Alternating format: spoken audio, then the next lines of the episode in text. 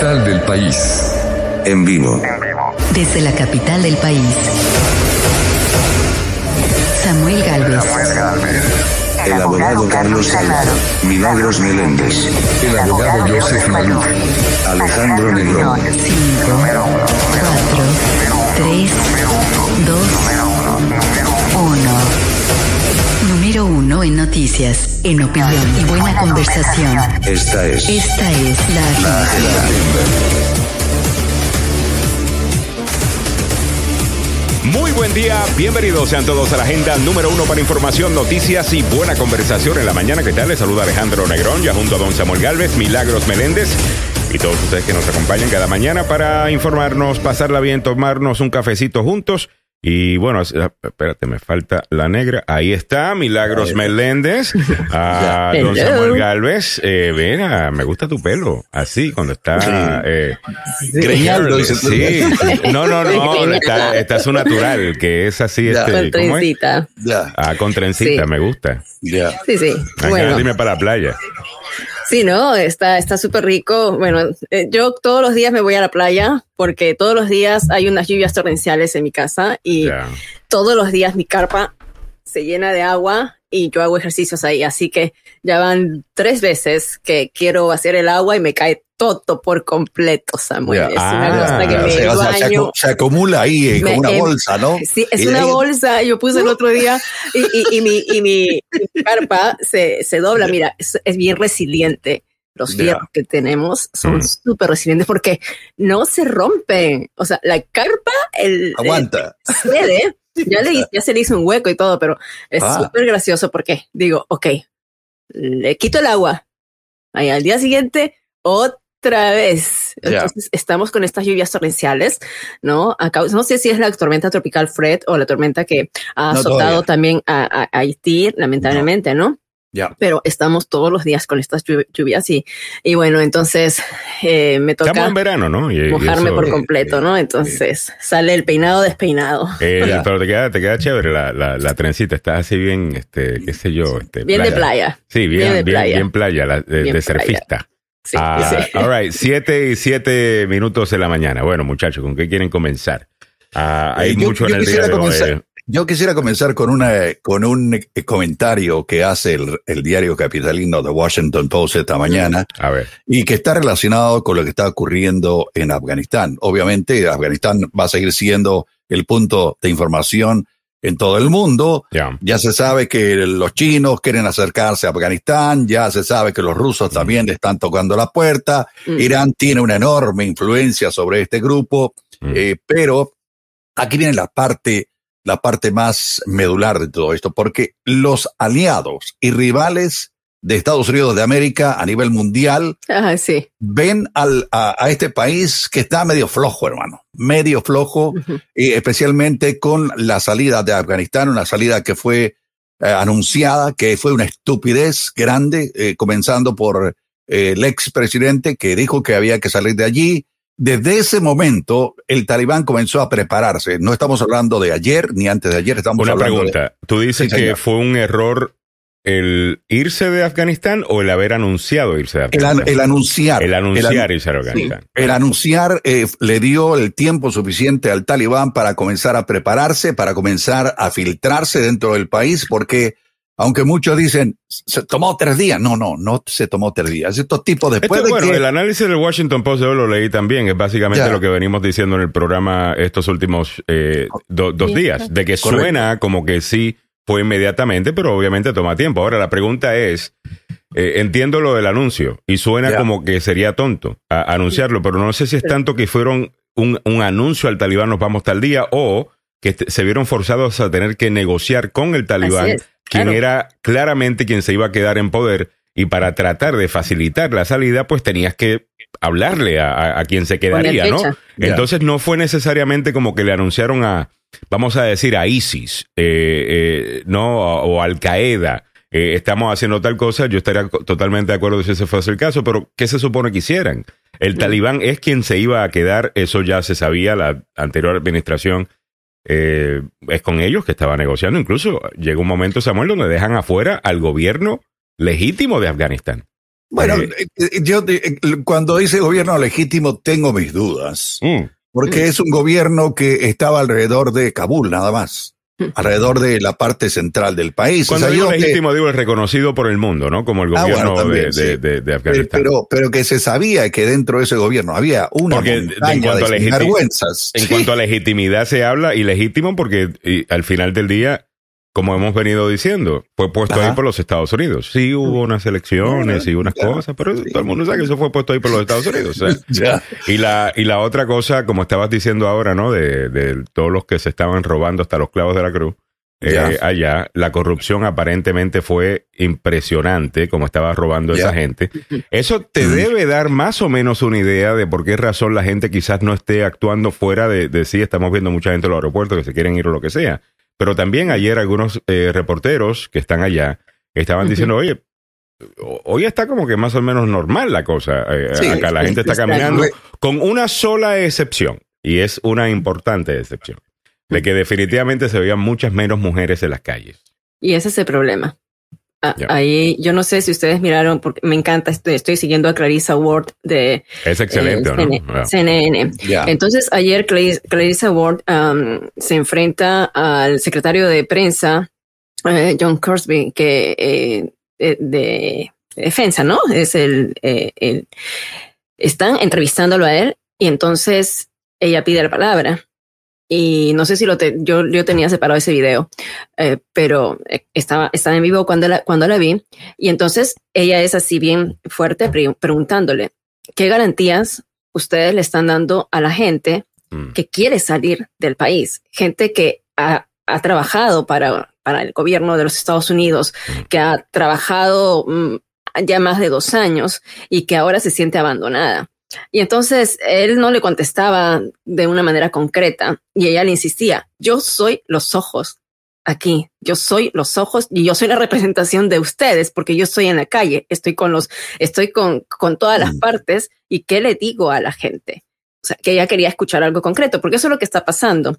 Hay el, el- la operación de rescate, están enviando a soldados, hay 3.500 soldados, mil, sol- mil soldados más que, mil tropas más que mandaron, pero la burocracia, el papeleo que tienen que hacer para que estas personas puedan salir del país es bien tedioso igualmente. Es típico Es- aquí, no va a ser típico allá, imagínate. Sí, pero la urgencia, aquí, Ya. es la, aquí es la urgencia. Estaba mirando reportes o- otra vez. O sea, eh, la narrativa, como decía Alejandro, la narrativa de los medios de comunicación eh, se van a enfocar en estos, en estas historias donde una mujer, como, como dice, no, tocaron la puerta tres veces, no abrió la cuarta vez, ya estaba muerta. ¿no? Mm. Donde hay una. En no este estoy claro que eso sucedió después de, de que tomaron ellos oficialmente el, El poder o control. es una historia del talibán, porque historias del talibán hay muchísimas y horribles, obviamente. ¿no? Ah, Pero- Hay también una historia que está recibiendo bastante, que es una alcaldesa eh, es. de una ciudad de Afganistán que dice, mira, Tarifa. básicamente estoy aquí esperando que vengan a matarme, así que me es. vengan a buscar y me vengan a matar. Es, es lo que, you know, básicamente Ella es tengo la alcaldesa de Maidan Shar, ella, Sarifa ah, Ghaffari, ella tiene 27 años y le dijo al periódico británico que no tiene a dónde ir y que no puede dejar a su familia. Así que eh, lo que van a hacer eh, va a esperar que vengan a sacarla porque se están basando en lo que estaba pasando en 1996 a 2001 que los talibanes tomaron el poder. Ahora los talibanes están pintando como que hemos cambiado, como que eh, vamos eso. a respetar los derechos, pero son bien triquis, ¿no? Vamos a respetar los derechos de la mujer en base a la norma musulmana. Pero ellos ellos dijeron Es- ayer Y dentro del amor, no, y, y- y depende también, porque dentro de la norma musulmana, pues eh, el espectro aparentemente es bastante amplio, porque eh, eh, eh, obviamente no, so, veremos a ver, ahora, no hay nada que nos diga a nosotros de que el talibán, eh, que algunas de las reglas del talibán, eh, por ejemplo, una mujer tiene que salir a la calle eh, con un hombre que es miembro de la familia, o si, si no es su esposo, si no está casada, con un hombre miembro eh, de, de la familia. La voz de la voz de una mujer no debe ser escuchada en público. ¿Ok? No puedes Sí. mirarla, no puedes hacer, o sea, esas son algunas de las cosas que ellos imponían antes. Ahora, no sé qué tan progresista Dice- es dice este que nuevo a- talibán, pero no sé, yo, yo le tengo muy poca fe a esta gente.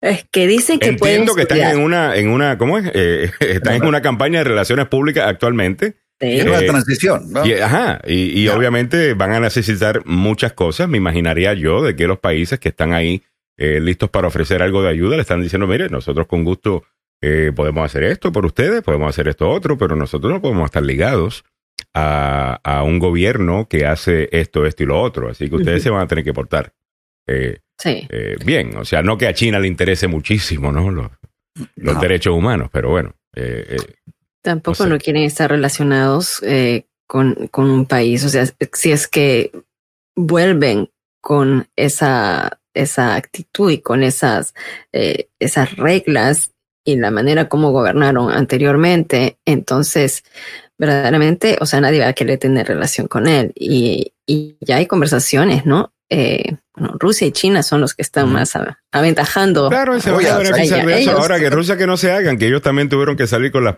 Sí. eh, con, con el rabo entre las Claro, patas eh, entre las de piernas, ¿no? Afganistán cuando era la, la, la Unión Soviética, ¿no? Así que, bueno, 7, 16 minutos de la mañana. Entre otras cosas que tienen que ver con esto, ayer estaba el ex presidente Trump en el show de eh, Sean Hannity, su gran amigo, eh, allá, eh, pues, reescribiendo la historia. Y definitivamente que deberían darle por fin un premio a Donald Trump y debería ser de, de novelista del año. Eh, con la novela que no se quiere vender ahora, eh, de que él hubiese hecho esto completamente distinto. Lo primero que yo hubiese hecho es que hubiese ido a quitarle las armas que dejamos allí, eh, tal cosa. Todas las cosas que dice Trump las dice para que usted diga, ah, sí. Mm. Pero cuando haces la pregunta, pero, ¿qué me hace pensar que Trump hubiese algo hecho, hecho algo con ese nivel de preparación y con ese nivel de, eh, ¿cómo se dice? De, de- de planificación. Mm. Cuando todo en su administración siempre parecía ser como que tirando de la cintura, ¿me entiendes? Ah, y ayer estaba en el show de Hannity criticando el hecho de que sí, pues ahora el talibán tiene una fuerza aérea. Mm. Eh, y esa fuerza aérea se la dejamos nosotros. Eh, porque el ejército de, de Afganistán, pues se fue, corrió. Con la cola entre las piernas. Algunos se llevaron los aviones para otros países, Sí, Eh, pero definitivamente que no. Muchas de las armas, y alguien preguntaba en el chat, voy a leer los comentarios en breve, eh, ¿de dónde sale esta gente con todas estas armas? Bueno, eh, algunas de las armas ya las, eh, las tenían. Ah, uno se pregunta de dónde vienen. Sospecharía que Irán eh, debe estar ayudando por ahí. Otros grupos deben estar ayudando por ahí. Este, extremistas eh, de- del área, eh, me imagino que venían apoyando eh, eso. Y también, cada vez que se quedaban con un pueblo y los soldados de la- de- afganos corrían, se quedaban con las armas. Y se quedaban con la con, con todo lo que nosotros fuimos a dejar allí. Hmm. Y esto Oiga. sí es un desastre. Ahora, ¿cuál hubiese sido la solución? Es la pregunta que tengo yo. ¿Qué Hmm. hubiesen dicho? Bueno, nos vamos a ir tal día. Hmm. A todos Oigan. quiero que entreguen sus armas. Antes de irnos, soldados afganos entreguen sus armas porque nos vamos a ir. Y al mismo tiempo decirle a ellos, vayan y peleen la guerra en contra de- de- del talibán. ¿Ves? Cuando analizas un poquito más lo que supuestamente iba a hacer Donald Trump, que él te estaba diciendo anoche que iba a hacer, te das cuenta que, que, que como que no, no da. Eh, Sí. No da, la suma no da. Mira. 7, 18 minutos en, en la mañana. Déjame irme con otras cosas que están pasando en el día de hoy. Eh, déjame leer los comentarios sobre esto rapiditamente y los primeros comentarios que tenemos y así nos movemos para los otros temas. Rafael Meléndez desde Puerto Rico dice buenos días. Cada vez que veo a Rafael comentando tempranito tengo ganas de estar en, un- en una cafetería ya, qué sé yo, eh, dándome un cafecito, un, un ¿Qué se sándwich de, jamón y Eh, queso. ah, bueno, ya. los sándwichitos de jamón y queso. ah, Pero los mira que se te quiten las ganas rapidito, que se te quiten las ganas rapidito. Eh, no, tú no puedes comer nada de eso. Yo puedo comer Ah, pan. Ah, bueno, puedes comer pan blanco, sí. Sí, puedo Sí. comer pan blanco. Y Sí. y el cafecito sí me lo puedo tomar, de- de- Sí. definitivamente. Eh, Salvador Celaya dice, días les dé Dios, pueblo de Dios. Miguel Ángel Sosa dice, bendecido día para todos, éxito en todo lo que realice. Muchas gracias a mi pana. Gracias. Miguel Ángel Edwin López dice, tenemos que hacer algo ahí, Milagros Meléndez, yo soy carpintero. Sobre Ay, por el favor, sobre-. Cua- Ya, ya van, mira, cuatro veces que se me ha derrumbado mi, mi, mi carpa. Dice, buenos días, eh, Marvin Cibrián dice, buenos días, en mi pueblo cuando una mujer andaba con una trencita así, es que andaba buscando novio. Espero que no sea no, así. no, no, no, Este, no, no. Ya. Ya tú estás buscando el, el No, no, no, no, Marvin Cibrián buscando el chancletazo temprano. Sí, Buenos días, sí, sí. dice José Joya. Pregunta, yo veo tanta gente armada, ¿de dónde salieron? Están como hormigas, ¿por dónde? ¿Por dónde? Eh, Por todos lados, hermano. Saludos, José, es lo que estábamos hablando. eh, Es Sí. esa la pregunta que estaba contestando o a- tratando de contestar. Miguel Ángel Sosa dice, aquí el gobierno los está esperando en las bases militares hacerles un cheque, un chequeo de investigación y están pidiendo a familiares poderlos recibir. Esa Mm. situación va a estar, eh, eh, esa Mira, situación ya- va a estar media difícil, ¿no? Ya, ya el Congreso ah, están los demócratas preparando una legislación para eh, ampliar eh, la apertura de, o sea, dar mayor cantidad de visas, eh, pero no, no serían como visas, sino que vienen por el Departamento de Defensa como refugiados. Entonces, no Mm, tanto ya. la parte migratoria, sino eh, eh, agilizar estos papeles, ¿no? Eh, pero que esto va a ser, o sea, eh, políticamente hablando, es, es bien dicey, Sí. porque fácilmente se te puede colar un terrorista por ahí, ¿ok? Eh. Se te puede colar, eh, se te puede colar, se te puede colar y esperemos que no pase nada, porque ya tú sabes cómo va a ser Sí. esto. Eh, déjenme seguir con los comentarios. Buenos días, señores, dice Jorge Luis Bravo. Saludos, Jorge. Miguel Ángel Sosa añade, según una transmisión ayer, un representante habló con una vocera mujer y dijo que ya no eran los mismos de hace 20 años en cuestión de religiosidad. Eh, Michael Audi González, Rusia tiene que buscar la forma de hacer las paces, porque Afganistán es frontera con y que es un pro- eh, protectorado ruso y el miedo de Rusia es que los talibanes invadan ese país. Rusia ya tiene parte de su ejército en esa frontera entrenando con el ejército de Tayikistán. Eh, Pero Cecilia- Rusia tenía a su gente, ya la quitó, o sea, No, no, no. eh, eh, Yo siempre he dicho que los rusos que tienen frontera del sureste con los países musulmanes, en algún momento van a tener un problema serio. En algún momento. Y acuérdense que Irán también tiene frontera con Rusia. Así que por ahí, eh, me imagino que por eso se están poniendo el parche antes de la herida por si las moscas, ¿no? mm, en Tayikistán. Tayikistán, Muy bien. Eh, Muy bien, vamos, vamos a investigar eso, me interesa el tema. Gra- gracias, eh, Michael. Eh, Cecilia Ames Rojas dice buenos días, muchas bendiciones. Eh, Isi- Isa Ortega Castillo dice, ¿quién financia esta, esta guerra? Bueno, por parte de los talibanes, ahí podrían, ahí deberían haber varias personas que, varios grupos que deberían estar mirando, empezando por Irán. Eh, eh, porque Irán, no necesariamente porque los eh, musulmanes de Irán sean los mismos de los de, de los del talibán. Eh, no es ese necesariamente el caso, sino que el enemigo de mi enemigo es mi amigo. Ah, eh, es la, la regla en, en, en esa zona. y Pakistán también tiene mucho que Uh, ver. Pakistán tiene Uh. muchísimo que ver en esconderlos. Pakistán tiene mucho que ver en un montón de cosas. O sea, eh, so yo iría eh, por ahí, pero me imagino que son temas que se estarán eh, in- investigando. Eh, Michael, eh, déjame ver. No, déjame irme con Edith Salazar primero, que dice: Mi compañera afgana me mostró un video de un soldado obligado por su capitán a dejar su arma. El soldado lloraba y decía que quería defender su país. Eh, qué, qué pena. Eh, eh, qué pena por ese soldado. Me imagino que vean muchos así también. Qué pena que no fueron más. Eh, Marisabel Moreno dice, buenos días, yo estoy en San Juan, Puerto Rico. ¿Qué debo de ver antes de irme? Mi vida, tienes que, a ver, ¿en qué parte de San Juan estás? Si estás en el viejo San Juan, eh, bueno, hay mucho que ver. Obviamente la, la vieja ciudad es maravillosa, es bella, caminar eh, por las calles. eh, te recomiendo algunas cosas más tarde en la noche también que te van a gustar. eh, si te gusta Ya sabía eh, que- eh, en, el, en el viejo San Juan, pero si es cosa de caminar y todo, mira, a ver. eh. Ahora, eh, déjame ver qué, qué tienes ganas de, de- de hacer. Hay mucho, la playa, obviamente. Ah, eh, es bello, aunque yo cuando voy a Puerto Rico voy a San Juan un ratito y el resto del tiempo estoy en la isla. A mí personalmente me encanta el campo y me gusta la playa. Eh, Michael Laudi González añade, China tiene parte, una parte de frontera con Afganistán y tampoco le interesa entrar en conflicto con los talibanes. Por eso buscan mejor el diálogo. Tanto China y Rusia no quieren buscar confrontación. Aparte, Rusia tiene gran población musulmana. No quiere tener esa influencia de talibanes Oye. en su país y ellos ya lidian con un problema también en, un- en algunas zonas, ¿no? Eh, Claro. en el pasado han sido muy duros con, con grupos terroristas ah, con, eh, con quienes han tenido eh, que lidiar. El récord de China eh, con musulmanes es absolutamente horrible. Feo, feo. Eh, so, ahí ve- ve- veremos a ver. La, la cosa es que no, no es que no es que el mundo tenga, o sea, no es como que los talibanes y Afganistán son este poder mundial a, a quien hay que rendirle pleitesías para estar en el buen eh, lado de ellos. La, la preocupación de los Estados Unidos, obviamente, eh, con Afganistán fue el ataque terrorista del 11 de septiembre, que fue planificado de, desde allí.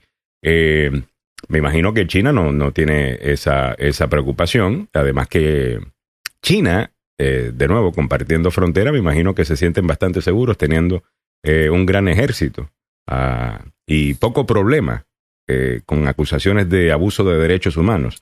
Eh, en defenderse y se tienen que defender eh, de un ataque terrorista de los talibanes. Eh, Johan Gramajo dice, hola, muy buenos días a todos aquí presentes adquiriendo el conocimiento. Bendiciones. Un sal- saludo para ti, Johan. Eh, gracias por la sintonía, gracias por acompañarnos. María Isabel Moreno, estoy en Carolina, en Playa Verde, qué lindo. Eh, bueno, si por Carolina, bueno, pues ahí está la playa. eh, para comer se come rico ah, ahí también. ¿Cómo es que se llama la panadería esta? Eh, que siempre está empaquetada. Eh, que es eh, ah, Panadería España, creo que, es que se llama. Ah, te Sí. recomiendo el cafecito súper rico, todo súper chévere, la gente súper amable, como siempre. Y si te gusta la, la playa, ahí obviamente puedes hacer varias cosas en la playa también. 726, o irte simplemente a caminar. Eh, se pasa chévere. Eh, cuidado donde te metes, ¿ok? Eh, es, la, es la única cosa. Eh, ¿Dónde está el sector de Bravo ahí en San Juan? A ver. bueno, hay varios, hay, hay varios, obviamente, incluso en Carolina y sus lugares ahí. eh, Ya. eh, eh, Pero bravos, pero Carolina del inclusive, en el viejo, Carolina- inclusive en el viejo San Juan, que es tan bonito y tan vaina, ahí, ahí está la perla también. Ahí está en Eh, so- so, eh, so también Está- depende de dónde vas eh, Claro, haciendo la, la, la- La, la- comparación. la- no, pero. Eh, tú no te ibas a un visitante aquí en Washington al northeast o al southeast. Obviamente no. No, ¿Verdad? Claro, Claro eh, Pero mira, eh, eh, dependiendo, ¿sabes qué? Si el visitante, de- dependiendo cuáles son los gustos del visitante, uno tiene que conocer la parte turística, pero también a mí me encanta conocer la parte bien pueblerina, ¿no? La realidad.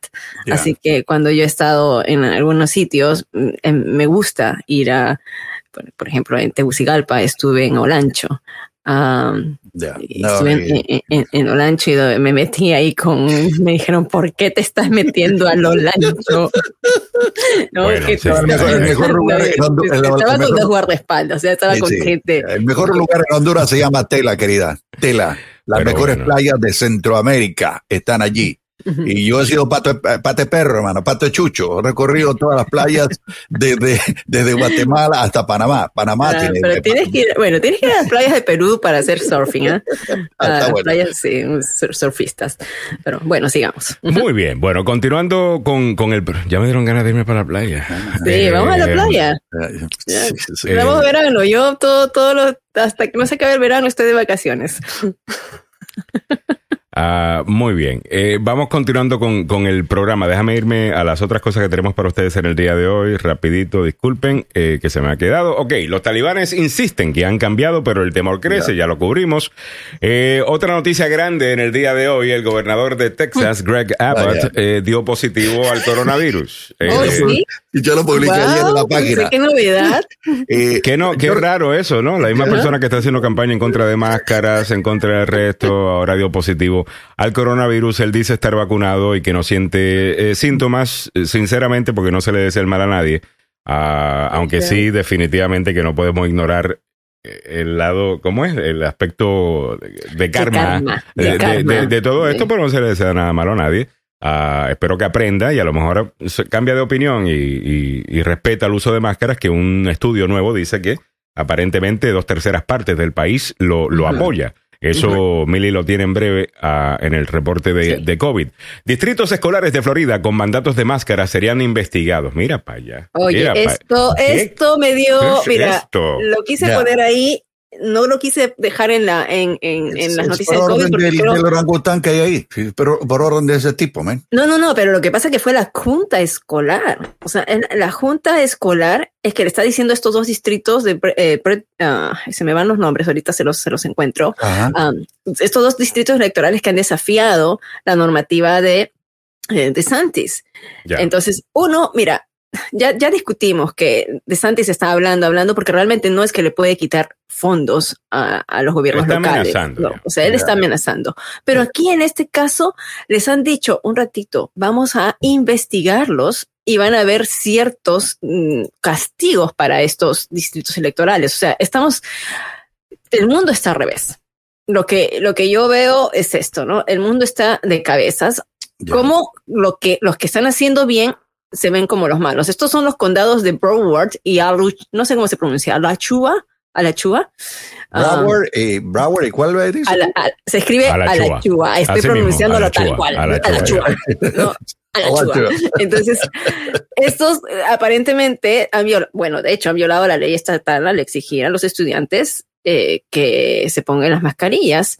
Entonces han votado por unanimidad la Junta Escolar para las sanciones eh, que van a estar imponiendo a, a estos distritos. Oye, y todo esto sucede en medio, y se los voy a explicar, de que más de 8 mil estudiantes, hasta ayer eran 5 mil, pero 5 mil estudiantes hasta ayer y 8 mil, ya decía Washington Post, que han tenido que ponerse en cuarentena. porque Es lógico, han habido infecciones. Ahora, si tú tienes un salón de clases con 20 estudiantes y uno de ellos está eh, con COVID Y es y, y- y- han ex- ha expuesto a todos los chicos de clases, ha expuesto a los maestros, los maestros van a otro salón de clases, se van interactuando. Yo no sé si están, cómo están haciendo las, con las cafeterías eh, cuando abrieron anteriormente eh, la, la educación presencial. En las cafeterías es- no habían mesas justamente para que los chicos no estuvieran juntos. Yo no sé cómo están en este momento. Se ha regresado casi a una normalidad. El caso es que en este distrito electoral hay 8 mil estudiantes que han sido regresados a casa. Ya. No han pasado ni dos semanas desde que abrieron las escuelas y ya están en cuarentena. O sea, y encima de eso va a haber las represalias contra esos distritos. Es ilógico. Es absolutamente ilógico, es política y, y qué pena que estén jugando eh, con política, con un tema eh, eh, como, Delicado. como, como ese. Ah, eh, no, lo, no lo entiendo, nunca lo voy a entender. Entiendo sus orígenes, eh, sé por dónde va la cosa. Viene obviamente mucho con. ah, mucho tiene que ver con. eh, ¿Cómo se llama? Con Trump. Pero al final del día no tiene, no tiene sentido. Y quisiera ver cuáles son los efectos en las encuestas y en, el, eh, en la habilidad de estos líderes de ser electos, porque todos los que están con esto están todos corriendo para presidente. Eh, todos, todos están buscando la nominación republicana en, eh, para 2024. Ah, así que se va a poner interesante. Bueno, 7.32, te, caminito, te camino rapidito, picadito por los otros temas eh, y titulares que debe ser y nos vamos a COVID. Lluvias fuertes dificultan las labores de rescate en Haití. Eh, esta situación está tan y tan y tan y, y- y tan eh, horrible. Estaba viendo unos reportajes eh, eh, ayer y el trabajo que hacen estas personas, ¿no? Que dejan todo y se van para allá a ayudar a, a estos países, la verdad que es eh, comendable. Porque Yep. eh, es tan y tan duro. Vi unas imágenes ayer de unos niños que estaban salvando. Súper duro. Eh. Y obviamente, pues, estas tormentas, si estamos en esa temporada, pues no está ayudando. Biden y Johnson convocan a cumbre de líderes sobre crisis en Afganistán. Ya, una cumbre es lo que necesitamos.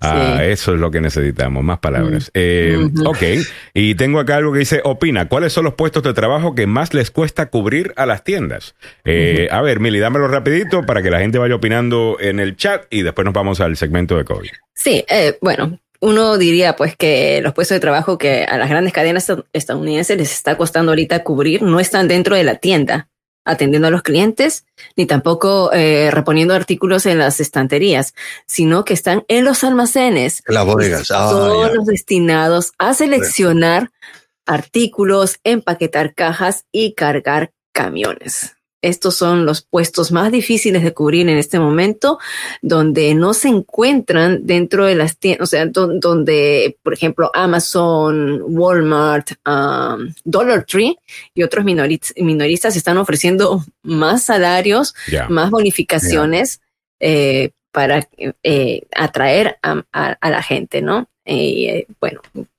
ahí, ahí eh, hay un artículo de, de CNN que está, está, está, muy bueno, pero yo creo que la gente, que la gente fuera la que opinara y pensara, porque yo dije, ¿cuáles serán estos puestos que están difíciles? Yeah. Pensé que era la, pensé que era, ¿sabes qué?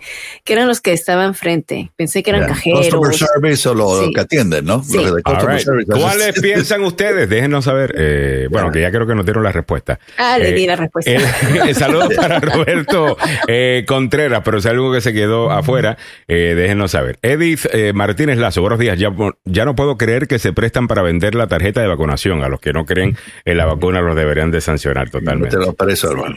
Miguel Ángel Sosa dice Samuel, en México se dio la primera entrevista a una televisora de Félix Gallardo, Gallardo. jefe de jefes de la cocaína, la serie Narcos eh, México, eh, yeah. basada precisamente en, eh, en él, en, mm. en, en Félix eh, Gallardo. Yo conozco de él por la serie. Uh, y ah, obviamente una serie, eh, estoy seguro que el tipo pues debe ser un asesino, debe ser lo otro, pero en la serie, uh, bueno para los business el don, fíjate. Obvia, digo yo, ¿sabes? Solamente, lo, lo, obviamente, sé que es una serie, pero bueno. 7.35, ¿qué nos dijo Félix eh, Gallardo? Me imagino que él puede hablar muchísimo de la, eh, espero que lo haga, de cómo estuvo involucrada la CIA eh, en el negocio de la, de la droga eh, en, en, ese tiempo cuando estaban bueno, se dice, ¿no? Que utilizaban eso para, para financiar actividades uh -huh. En los años 70, 80 y Ah, y al resto, me, me interesaría saber eh, qué, qué, dice sobre eso. No sé si le preguntaron sobre eso, pero me. Gracias por dejarnos saber. Vamos a ver la entrevista. All right, 736. de Guadalajara, ese. Sí, no, este es el tipo que, bueno, cuando el tipo se va, él es el que básicamente los cárteles que existen hoy día, eh, él fue el que dice, mira, tú agarra esto, tú agarra lo otro, eh, tú agarra aquello otro. O sea, este es el, yeah. el, el mero mero, como dirían. Uh -huh. Uh, bueno, vámonos con COVID-19 a esta hora de la mañana.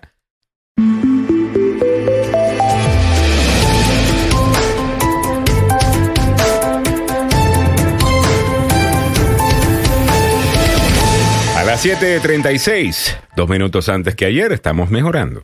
Eh, vámonos con Milagros Meléndez, que ya está lista con la información. Adelante, Mili. Ah, bueno, Alejandro, hoy estamos miércoles 18 de agosto y precisamente la última información que tengo la tengo aquí en mi, en mi celular porque en la mañana eran otros números.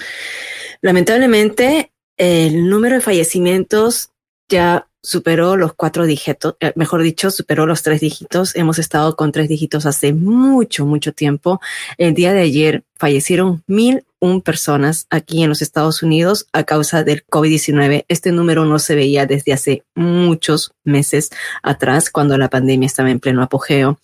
Mil un personas fallecieron. De estos, uh, hay un porcentaje de niños que han fallecido, pero es un porcentaje mínimo, donde el 99 también, punto por ciento de los que están muriendo en este momento por COVID eh, son personas que no han sido vacunadas.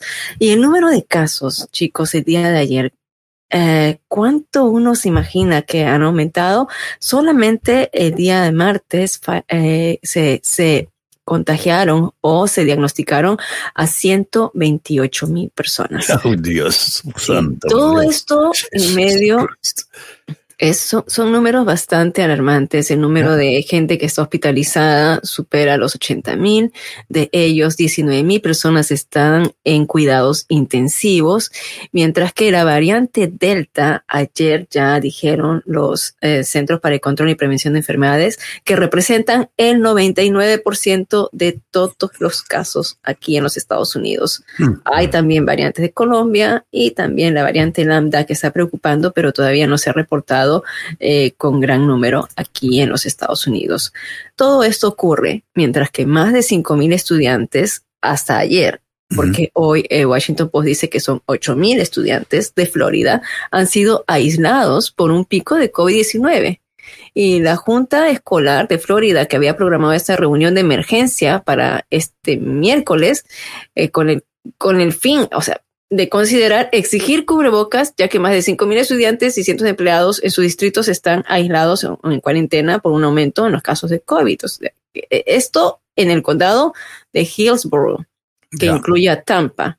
Mientras que hemos escuchado que hay otra junta escolar que quiere más bien sancionar a los condados que están imponiendo el uso de la mascarilla. Esto se ha hecho un pan con mango, como se Es una dice. estupidez Esto se ha hecho un pan con Dios, mango. por Porque en este condado de Hillsborough, que incluye Tampa, el lunes habían 5.599 estudiantes de distrito y 316 trabajadores que estaban aislados o en cuarentena debido a una prueba positiva.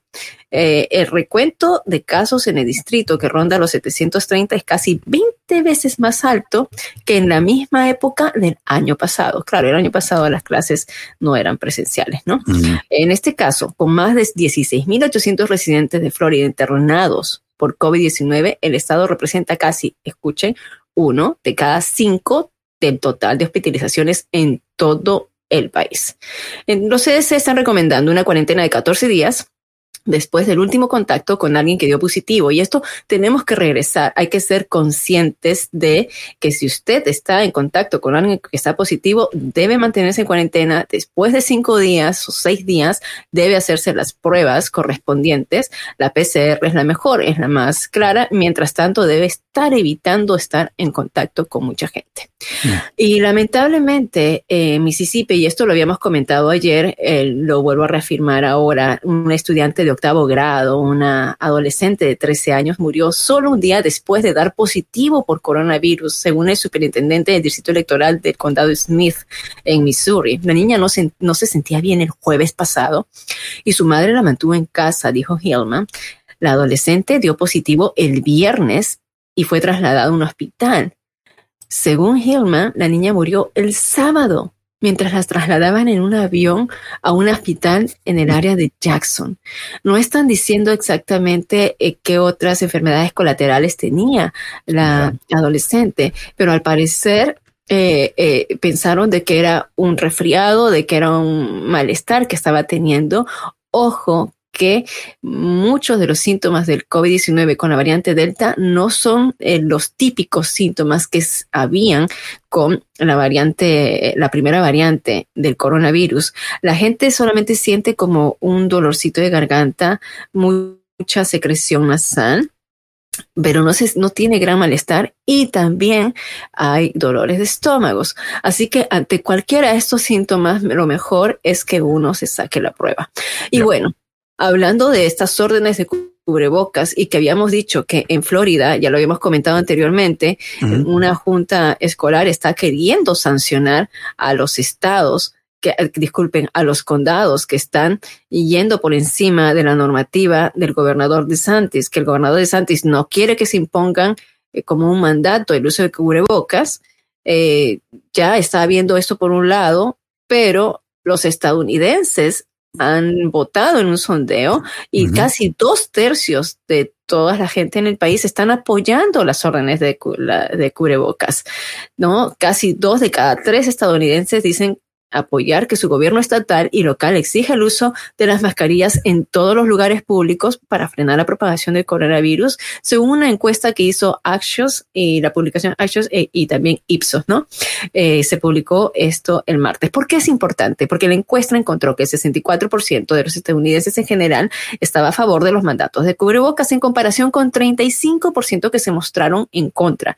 El sondeo este se realizó así hace poquito, eh, del 13 al 16 de agosto, e involucró a 1.041 adultos. Es una muestra considerable como para ya tomarla de ejemplo. Para la semana que terminó el 15 de agosto, ¿no? Eh, el país informó un promedio de más de 130 mil casos al día, según el seguimiento que da el Washington Post. Como estoy diciendo, hoy día, ayer martes nada más, se reportaron 128 mil casos.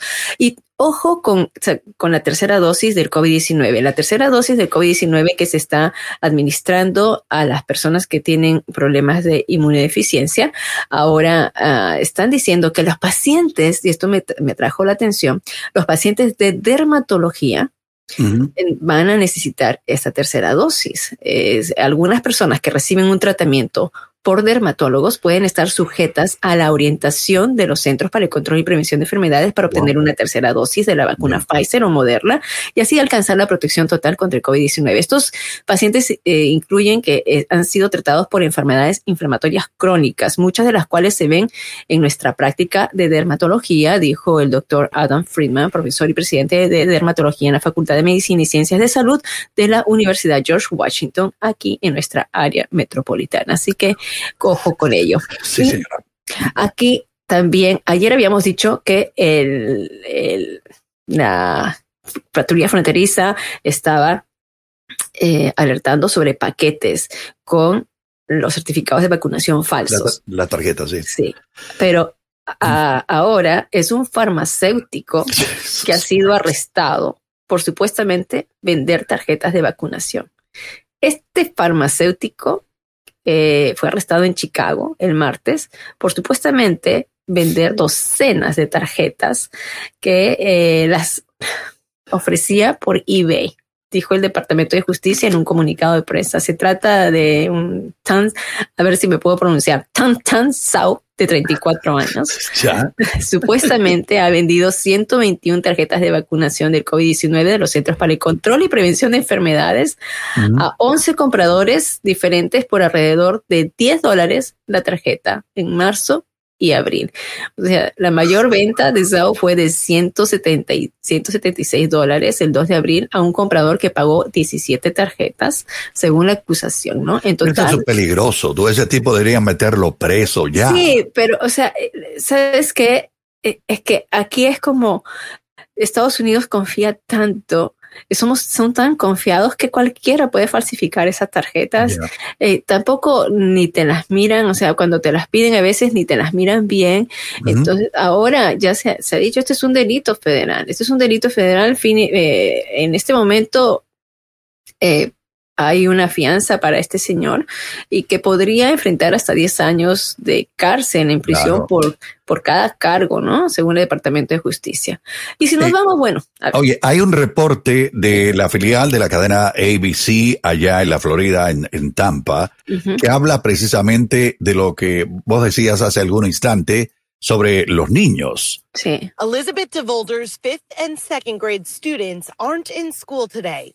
Instead, her son and daughter are at home in voluntary quarantine. Mm-hmm. although they were not immediately exposed and they don't they're not required to quarantine i felt like why do we it, why do we need to wait for our kids to get sick Yeah. before we take an action DeVolder removing her kids from the classroom after more than 1,200 teachers and students in Hillsborough County tested positive for COVID 19 just one week into the new school year. i think it's terrifying Across the Bay Area, districts are reporting more than 3,100 cases of COVID 19 in schools since the first day of class. Hmm. You can see on this graphic how many cases are in each Hmm. district. And while Yeah. some districts are larger than others, local pediatricians say the numbers are alarming. Ok, esto es lo que sacó en la filial de, de la cadena ABC en Tampa, Florida, afirmando y reafirmando lo que tú decías, Mili, la cantidad de gente que eh, ha sido contagiada y están ahora en cuarentena. Sí, claro, o sea, que la gente, este, miré ese número bastante grande, 1.200 de contagiados, y entonces son como 8.000, según el Washington Post hoy día en la mañana, que Ajá. están en cuarentena para prevenir pues más contagios. Y, y, y bueno, se sabe que el uso de la mascarilla, eh, la vacunación, más el uso de la mascarilla es lo que nos va a librar realmente de propagar más esta pandemia. Y ya más organizaciones, más eh, entidades guberna- gubernamentales, y, por ejemplo, la Administración de Seguridad en el Transporte también se unen al mandato de la mascarilla como requisito eh, federal. Así que en este momento, eh, la TSA, es por sus siglas en inglés, Administración de Seguridad en el Transporte, está pidiéndole a sus trabajadores que se pongan la vacuna. Y si no se van a poner la vacuna, se les pide cada dos días, cada dos, dos veces, Dos veces por a la semana. semana. Dos veces a la semana la- realizarse el, examen. por la de- nariz y eso sí. es incómodo. eh, sí, entonces, o una u otra, pero Ya. por favor, que revisen bien, no vaya a ser que se compren estas tarjetas que están vendiendo por eBay y, ta- y, y- y- y caigamos en ese juego, ¿no? O sea, es peligrosísimo eso. Pero bueno, también el metro de DC va a requerir la vacuna o prueba de COVID-19 a los trabajadores. Aproximadamente el 45 de los más, 45% de los más de 10.000 empleados de Metro ya están completamente vacunados. O sea, aquí te está dando la noticia positiva, pero lo negativo es que entonces el 55% no están completamente vacunados. ¿no? Aquí se requiere tomar eh, efectividad. Estamos hablando de un transporte público y donde puede ser un foco de infección eh, muy grande. Y termino esta noticia. Hace rato que no terminábamos con algo positivo. Bueno, este es eh, un acto de amor. Acto de amor es lo que la campaña que el Papa Francisco está fomentando por las redes sociales para que está, bueno, el acto de amor es la campaña que está realizando el Papa Francisco por las redes sociales para fomentar el uso de la vacuna. Así que el Papa Francisco se ha unido a este esfuerzo global para eh, que la gente se vacune. Es, mira, esto es muy importante porque es una entidad, es, una, es, un, es un representante religioso eh, respetado por millones de personas y, de gran influencia, y, que eh, contradice lo que eh, pasó con el cardenal que se mofaba de las vacunas y que ahora este cardenal está entubado. Y el Papa Francisco está diciendo que todos tienen que vacunarse, que gracias a Dios hay una vacuna. Así que, eh, bueno, ahí está el Papa Francisco. A nivel mundial se han administrado casi 4.500 millones de dosis de vacunas según la Organización Mundial y se han reportado casi 4 millones de muertes, lamentablemente, entre los más de 207 millones de casos. Estamos hablando de millones, o sea, este es un virus, es un virus invisible que es una, eh, eh, es, es, es, nuestro enemigo, así que tenemos que combatirlo, tenemos vacuna y mascarilla, que es lo que nos va a librar de esto. Y bueno, vamos a seguir hablando más sobre el COVID-19 a las 9 de la mañana cuando venga el doctor Fabián Sandoval. El doctor Fabián Sandoval, quien uh, auspicia este segmento, eh, dirige la clínica y el centro de investigación Emerson aquí en Washington, D.C. y mantiene varios programas, valga la redundancia, de estudios clínicos para tratar diferentes enfermedades. Enfermedades como eh, problemas de, de, la vista, ojo, ojo seco, incontinencia urinaria, infección urinaria, también dolores lumbares, problemas o, enfermedades eh, venéreas. Y no solamente eh, mantiene estos estudios clínicos, sino que también atiende a las personas que están presentando algún problema de salud. Así que usted puede acudir a la clínica y el Centro de Investigación Emerson en Washington, D.C., llamando al 202 239-0777. Vamos con 202. 239-0777. Muy bien. muy, bien. muchas gracias. Eh, Milagros Meléndez por la información a las 7.52 minutos en la mañana. Leyendo algunos de los comentarios eh, por acá, eh, María Isabel Moreno le pregunta a, a Johan Gramajo, ¿y qué tal el trabajo en Amazon? Eh, yo he oído que es muy tóxico y los explotan mucho. No sé, son rumores o qué será de cierto. Y Johan dice para nada, él trabaja con la, si, trabaja con la aplicación de Amazon Flex es súper fácil y lo mejor que pagan dos días a la semana. Pagan el martes y el viernes. Si logra dominar la aplicación puede ganar más de 200 dólares al día. Eh, muy bien. Eh, eso, eso tengo varias gentes, toda una familia que trabaja, y sobre todo aquí en Amazon de Springfield, um, Virginia, y me dicen que es, e, es, muy buena la paga. ya desde antes, de la, desde antes, ¿ah? de hace un buen ratito. Dice ah, María Isabel Moreno, Johan Gramajo, eh, Gramajo y tiene seguro médico y otros beneficios. Está haciendo muy buena propaganda. Johan Gramajo acá dice María Isabel Moreno, claro que sí. Le dan bonus también dependiendo sus estándares en el trabajo. Muy bien, aparentemente si haces las cosas bien en Amazon te pagan bien. Luis Lagos dice, aquí en Perú eh, también algunos no se quieren vacunar, piensan que es una dosis sospechosa y otros creen que es su fortaleza eh, corporal. Ay Dios, estos son los eh, hypermachos, ¿no? Sí. Ana Guzmán dice, buenos días jóvenes. Luis Lagos dice, milagros en, en red it's like a god. Mírala, mírala, mírala, mírala. Míralo. Ya. Luis es muy lindo conmigo, siempre está comentando y, y también, es- siempre también- piropos, ¿ah? Mira, también y es tiene la trencita, tiene la trencita hoy, eh, Mili, déjame, déjame Sí, ponerla, ah, déjame poner solamente a Mili en pantalla. ¿eh? Era la trencita, mira, que linda, mírala, con la trencita, y dicen que, que eso es que está buscando novio. eh, decía No, no, no, alguien. no, por favor. Preguntaba no, a alguien no, que no, si no eso me vengan con eso. No, no, no, eh, pero ella aclaró que no, pero en, en rojo. No es- busco nada. Es una Yo diosa, estoy- dice. Sí. Es una diosa. Eh, bueno, ahí estás. eh, vete al, al altar de, de Mili. Eh, Guille Obando dice: Buenos días, bendiciones a todos. Alejandro Negrón, te recomiendo una miniserie de Amazon. Video se llama The Last Narc. Posiblemente te responda alguna de las preguntas que tienes sobre la participación del gobierno de los Estados Unidos en el caso de Kiki Camarena. Excelente día, muchas gracias. Ah, eh, claro, porque estábamos hablando de la entrevista que hubiese dado Félix Gallardo a una televisora en, en México. Habíamos dicho, ¿no? Que Félix Gallardo es precisamente en quien se basa la historia de eh, Netflix Narcos México, la versión México, es básicamente como Félix Gallardo, que es básicamente quien, que no es el primer narco de México, pero definitivamente el que logró eh, básicamente cambiar el modelo de negocio, por llamarlo de, de alguna manera, y se le acusa de ser el autor del crimen del asesinato y tortura de la gente de la CIA, eh, Quique Camarena. Ah, eh, eh, allá, un caso absolutamente horrible. Ah, pero que hoy día hay más información eh, sobre las la participación de la, de, la CIA en, mucho de esto y cómo la CIA y la DEA no necesariamente estaban eh, remando hacia el mismo lugar eh, eh, en, en, esto. So, 7.55 minutos. Y es muy interesante todo esto porque estamos hablando de los momentos en donde el gobierno de los Estados Unidos está metiéndose en todo tipo de conflicto, eh, específicamente en Centroamérica, pero en el resto de América eh, la- la- Latina.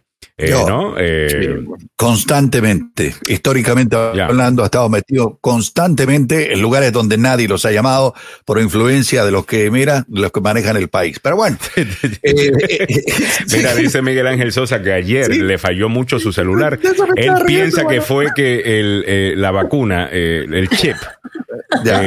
Le estaba afectando. Eh, eh, dice que estuvo con muchas personas que están vacunadas, el chip podría haber estado interfiriendo. eh, la señal, a mí me pasa igual. Eh, Paula M. Arroyo dice: Bendiciones, saludos, Paula. Gracias por la sintonía. Edwin López dice: Por la plata, baila el mono. Ni los gringos se escapan. Ah. Eh, ya, y bueno, la acusación es, ¿no? Y lo- el problema con esto es que yo no sé si vamos a saber realmente la respuesta hasta, qué sé yo, 20, 30, 40 años, ah, cuando empiecen a soltar documentos eh, que siguen clasificados. Pero la, la historia, la acusación, la teoría de conspiración, por llamarlo de, de- de alguna manera, es que la CIA estaba financiando sus operaciones vendiendo droga. Ah, Ya. y que, pues, mientras eh, Ronald Reagan y Nancy Reagan estaban con la campaña de Just Say No, Yeah. eh, eh, supuestamente la CIA vendía droga para financiar eh, ciertas operaciones. Entonces la idea Yeah. era, sí, eso es malo, pero lo estamos haciendo para pelear en contra del comunismo. Entonces eso lo hace bueno, como por ejemplo el, ah, el escándalo de Irán contra, que es cuando básicamente se le está vendiendo armas a enemigos de los Estados Unidos Mm. declarados. Irán eh, y utilizar ese dinero para financiar a los contras en Nicaragua. Ya. Ah, eh, entonces, que básicamente esa era la justificación. Ya es malo, eh, tal cosa, pero lo estamos haciendo. Hay otras teorías de conspiración, obviamente, eh, que di- bueno, que la comunidad, que se cree, que se habla mucho de esto en la comunidad afroamericana, ah, de que fue a propósito que crearon todos estos adictos al crack y a Mm. las drogas, eh, Sí. las comunidades pobres, y que la CIA estaba haciendo esto a propósito, tal cosa. Yo no sé si estaban queriendo, you you know, la gente pobre tiende a tener la peor siempre. Mm. Ah, eh, no, Eh, esa es la, la realidad de la, de la vida. So, no sé si es que querían hacerle daño a, a los... Lo que yo sí sé es que estaban queriendo financiar sus cosas y estoy dispuesto a pensar. No, no me consta que estaban vendiendo drogas los de la CIA. Pero han admitido en el pasado hacer cosas horribles, Justificándolo con que el dinero va a ser utilizado para para algo bueno, ¿ves? Eh. Como fue el caso de- del, del escándalo de Irán. De Irán. So, todo eso tiene que ver con Félix, en mi opinión, tiene que ver con Félix Gallardo. Y por esa razón me parece tan interesante la historia ah, de, de, de él. 7.58 minutos en la mañana. Cuchito Pica Pica dice Telemundo entrevista al jefe de jefes. Ah, bueno el titular, bueno el titular. Eh, dice Edwin López por la Plata Verde Mono, ya lo habíamos leído. Cojute City Galvez dice: Los talibanes no tienen educación, nunca han visto un TV, un avión volar toda la vida, han vivido en las montañas, dijo un experto. Son eh, saumerios y traicioneros. Lo que han prometido jamás lo cumplirán. Eh, Oye, eh, te Luis, quiero contar una, una te- buena. Termino rapidito con los comentarios, eh, por favor, eh, Samuel. Luis. Lagos dice la noticia en Perú que hizo renunciar al canciller Héctor Béjar es por afirmar que la CIA había promovido a Sendero Luminoso de alguna manera. Renunció ayer. Eso en DC le dicen, y bueno, yo no tengo la menor idea si la CIA financió o no a Sendero Luminoso. Lo que sí te puedo decir es que aquí en DC hay un dicho que la gente tiene que renunciar cu- cuando dicen la verdad. No, pero e- este tipo. Entonces yo no sé si eso es cierto o no. Lo que te quiero No. decir es que eso es un dicho que dicen acá en DC. A que los Mm. políticos se meten en problemas cuando se le olvidan las cosas y terminan diciendo la verdad. Sí, Ah, no, pero esto- el canciller este Héctor Beja renunció, o sea, eh, la- estas declaraciones la hizo antes de asumir el cargo, ¿no? Sobre el origen del grupo rebelde eh, Sendero Luminoso. Luminoso, Sabemos, y se está metiendo con, mira, la gente no tiene recuerdo, pero los que vivimos el terrorismo, cuando el terrorismo mató a más de 69 mil personas, y hay miles de desaparecidos. Eh, decir una sandez como esta que, que, que, que se originó por cuestiones de la CIA. O sea, sabemos muy bien cómo. sandez. Ya. Eso es una sandez. Este es tipo, bueno. No me gusta bueno, porque es que, yo estoy, es un- es que yo estoy aprendiendo peruano con Mili. Entonces, eh, entonces ella me dice eso a cada rato. sí, Tú con tus sandeces. Sí. Esta abuela, vale, cuidado. Te van a quedar con la mira, hay, que- hay un hay un peligro aquí, ¿no? Bueno, Ya. no sé, va- vamos a seguir, ya son las 8 de la mañana, pero me gustaría que, que tratáramos este tema. Voy a traer a alguien para que eh, eh, la preocupación y todo lo que está viviendo mi, per- mi, mi- mi país, la verdad, el dólar se ha disparado horriblemente. Eh, el primer, eh, el, canci- el canciller eh, que ha sido impuesto allí, el señor, eh, el jefe de gabinete de ministros, Guido Bellido, es un dirigente del Partido Marxista, que él postuló a Castillo. O sea, hay, hay todo un- una cosa. Un enredo, pero compleja. espectacular. Arroz No se con, sabe quién- arroz con. ¿Quién está gobernando? Porque Mm, eh, está, está eh, Castillo gobernando, pero realmente eh, dicen algunos que son es el títere de otros que fundaron el partido, que son bastante extremistas y Mm. que han tenido eh, nexos con el terrorismo. Muy bien. Y bueno, eh, Vamos a, eh, vamos, vamos a ver, hay noticias de Perú eh, eh, también. Tú tenías esa noticia, creo que en el, en el Yo- show prep, y, lo vamos a, y lo vamos a tocar, ¿cómo no? Sí. All right, continuando, Villatoro Chris dice, me encanta este programa, toda la verdad, muchas gracias, eh, Chris. Zulma Glenda Martínez dice, buenos días. Liseth Alfaro dice, bendiciones, yo lo veo en YouTube, saludos Liseth, nos vemos por ahí entonces. Luis Lagos dice, bueno, discrepo oír primera vez con milagritos. No era lo del canciller oportuno, pero no es tan sandés como parece. Es, es otro Ah, sí, tema. Eh. Miguel Ángel Sosa dice, causita. Eh, ahí está. Eh, ocho, y do- Causa, sí. eh, ocho y dos minutos de la mañana. Vámonos al noticiero del tope de la hora con Don Samuel Galvez, que ya está listo con la información a las ocho y dos minutos de la mañana. Adelante, Samuel. Bueno, lo agarré, lo agarré. No, no, no. pero lo que pasa es que no, no, me, no me abrí No este se preocupe, no se preocupe. Después de ocho meses de la vacunación, el gobierno buscará que la población de los Estados Unidos sea inoculada con un refuerzo contra el coronavirus y la variante Delta que se expande rápida y peligrosamente. A propósito, las autoridades del metro exigirán pruebas de vacuna a sus trabajadores contra el COVID o deberán hacerse pruebas semanales sobre el mal. En nuestra América Latina, grupos de expertos en Bolivia encuentran evidencia sobre violación a los derechos humanos y ausencia de justicia en los gobiernos de Evo Morales y Janine Áñez. Muy buenos días, les saluda Samuel Galvez. Aquí el detalle de la información.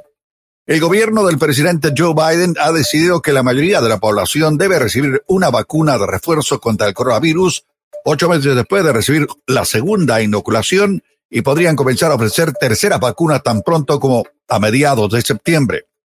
Los funcionarios de salud planean anunciar la decisión tan pronto como esta semana.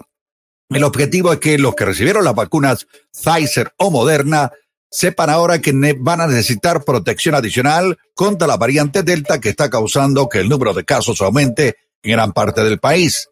La nueva política dependerá de la autorización de la Administración de Medicinas y de Alimentos para esta vacuna adicional. Además, se espera que los receptores de la vacuna Johnson Johnson, que fue autorizada como un régimen de una dosis, también requieran una dosis adicional, pero están a la espera de los resultados de las pruebas clínicas de las dos dosis y esa eh, situación podría por lo menos esclarecerse para finales de este mes. A propósito de este problema, el metro va a exigir que sus empleados se vacunen contra el coronavirus o se hagan pruebas semanales a partir del mes próximo. El gerente general y director ejecutivo de la Autoridad de Tránsito del área metropolitana, Paul Weatherfall, dijo en un memorando ayer que el 45% de la fuerza laboral del sistema ha sido completamente vacunada. Eso está muy por debajo del objetivo del 70%. A partir del 7 de septiembre, todos los empleados del metro deben tener una prueba de vacuna un resultado negativo o le van a meter a la, eh, la- el pedacito de madera con el hisopo hasta el fondo del cerebro. Así que o se vacuna o se vacuna. En nuestra América Latina, el grupo interdisciplinario de expertos independientes encontró evidencia del uso desproporcionado de fuerza que provocó masacres en dos lugares en Bolivia, en Sacaba y Sencata. También hubo abuso sexual contra mujeres, además serias deficiencias del Estado boliviano en garantizar y respetar la independencia y la autonomía del Poder Judicial y del Ministerio Público durante la crisis del 2019. El informe al que accedió el periódico El Deber establece además responsabilidades del Estado del gobierno de Evo Morales y también de Janine Áñez. Las noticias a esta hora aquí en Agenda Radio DC. El tiempo para la zona metropolitana. La temperatura actual en la capital de los Estados Unidos a esta hora de la mañana, 79 grados Fahrenheit, eh, que corresponden a 26 grados centígrados. No está del todo mala allá afuera. Eh, sí, eh, está nublado, eh, con eh, humedad alta. Existe la posibilidad de lluvias que podrían ser torrenciales. Prepárese, por favor, llévese un paraguas. El día de hoy las máximas podrían llegar a los 90. ¿Cómo están las carreteras en la zona metropolitana de Washington? Pues les cuento que hay varios accidentes reportados en la zona. Ya. Hay uno en un accidente ocurrido en el Rugby Park. Todavía hay remanentes del mismo. También hay retrasos en eh, eh, la 495 en la rampa que va rumbo sur a la altura de la 95 en Springfield. Otro accidente reportado en el Beltway en la parte interna en la Georgia Avenue también ya fue despejado. En la Interestatal 66 cerca de Macon Rest Area está cerrado. Eh, proceda con precaución porque allí hubo otro accidente. Así están las condiciones de las carreteras en la zona metropolitana de Washington a esta hora de la mañana. Desde la capital del país. En vivo. Desde la capital del país. Samuel Galvez. El abogado Carlos Salvador. Milagros Meléndez. El abogado Joseph Maluf. Alejandro Negrón. 5, 4, 3, 2, 1. Número 1 en noticias, en opinión y buena conversación. Esta es Esta es la agenda.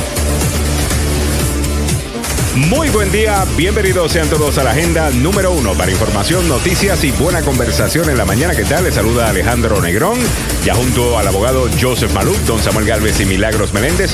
También nos acompaña, creo que en el día de hoy, el abogado Carlos Salvado. Sí, lo tenemos en el día de hoy. También al abogado Carlos Salvado. Aquí está el equipo entero, entonces.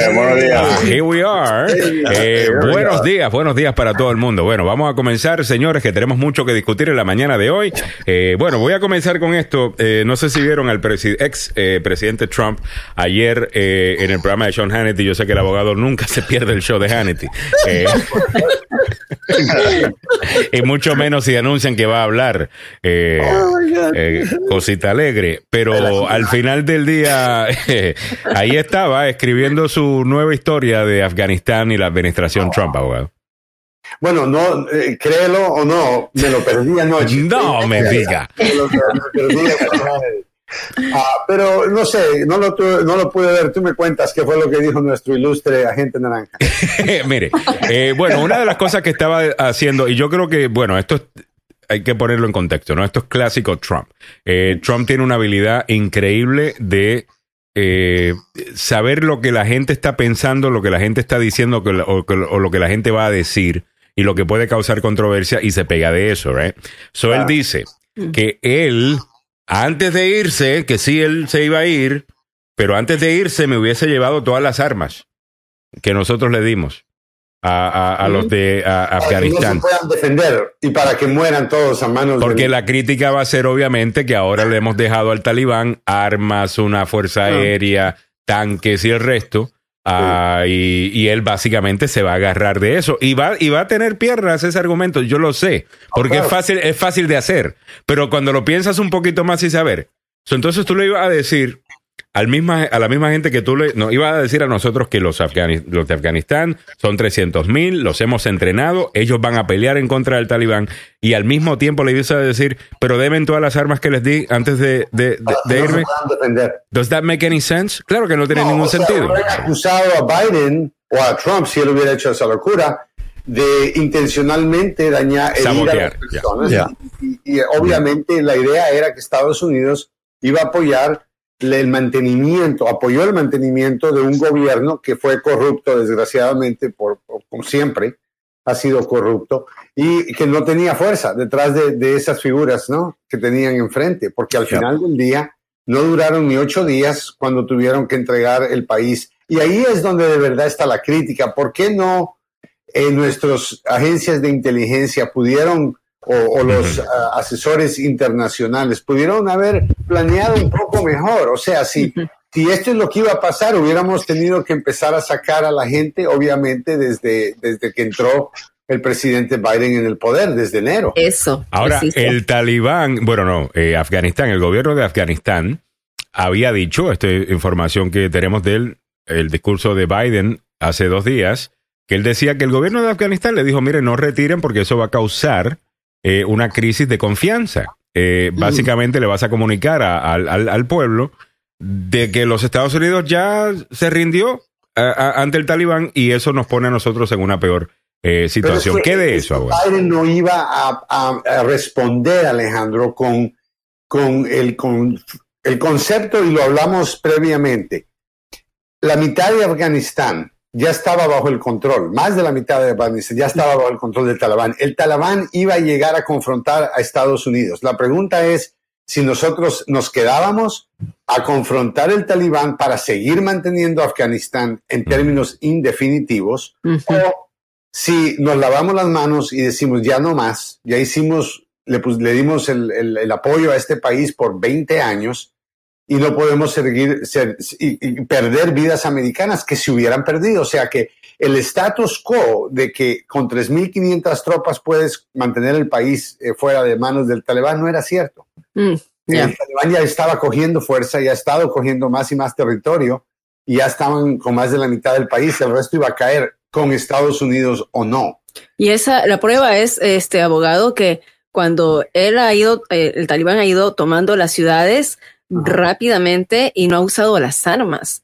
Ya, eh, y, y cada vez que tomaba una ciudad es en el nombre eh, eh, de Alá y que, eh, Ah, o sea, había unas ellos, conversaciones con ya con, con, con, la- con los líderes del- de los de, de estas ciudades que no, no tuvo que usar violencia para poder tomarlas. No, esto fue eh, una transición más que un ataque eh, en contra y un golpe de Estado, eh, como lo hemos visto. El problema es que ese no era el plan de Estados Unidos. Estados pero yo no veo cómo no supieron. Perdón. Yo no veo cómo, cómo que no supieron que esto iba a suceder. Sí get sabía. it. Yo, yo, yo, yo sí, yo, Bueno, supieron que iba a suceder, pero no pensaban que iba a suceder en ocho días. Esa es la diferencia más grande. Y yo Fue muy rápido. Entonces fue un fallo de inteligencia. Eh, Lo Te que lo Yeah, dije, entonces. te lo dije. Entonces, si hay, si hay un fallo de inteligencia, eh, entonces, ¿por qué la administración Biden no está haciendo cambios o haciendo algún tipo de anuncio y responsabilizando eh, a, a alguien?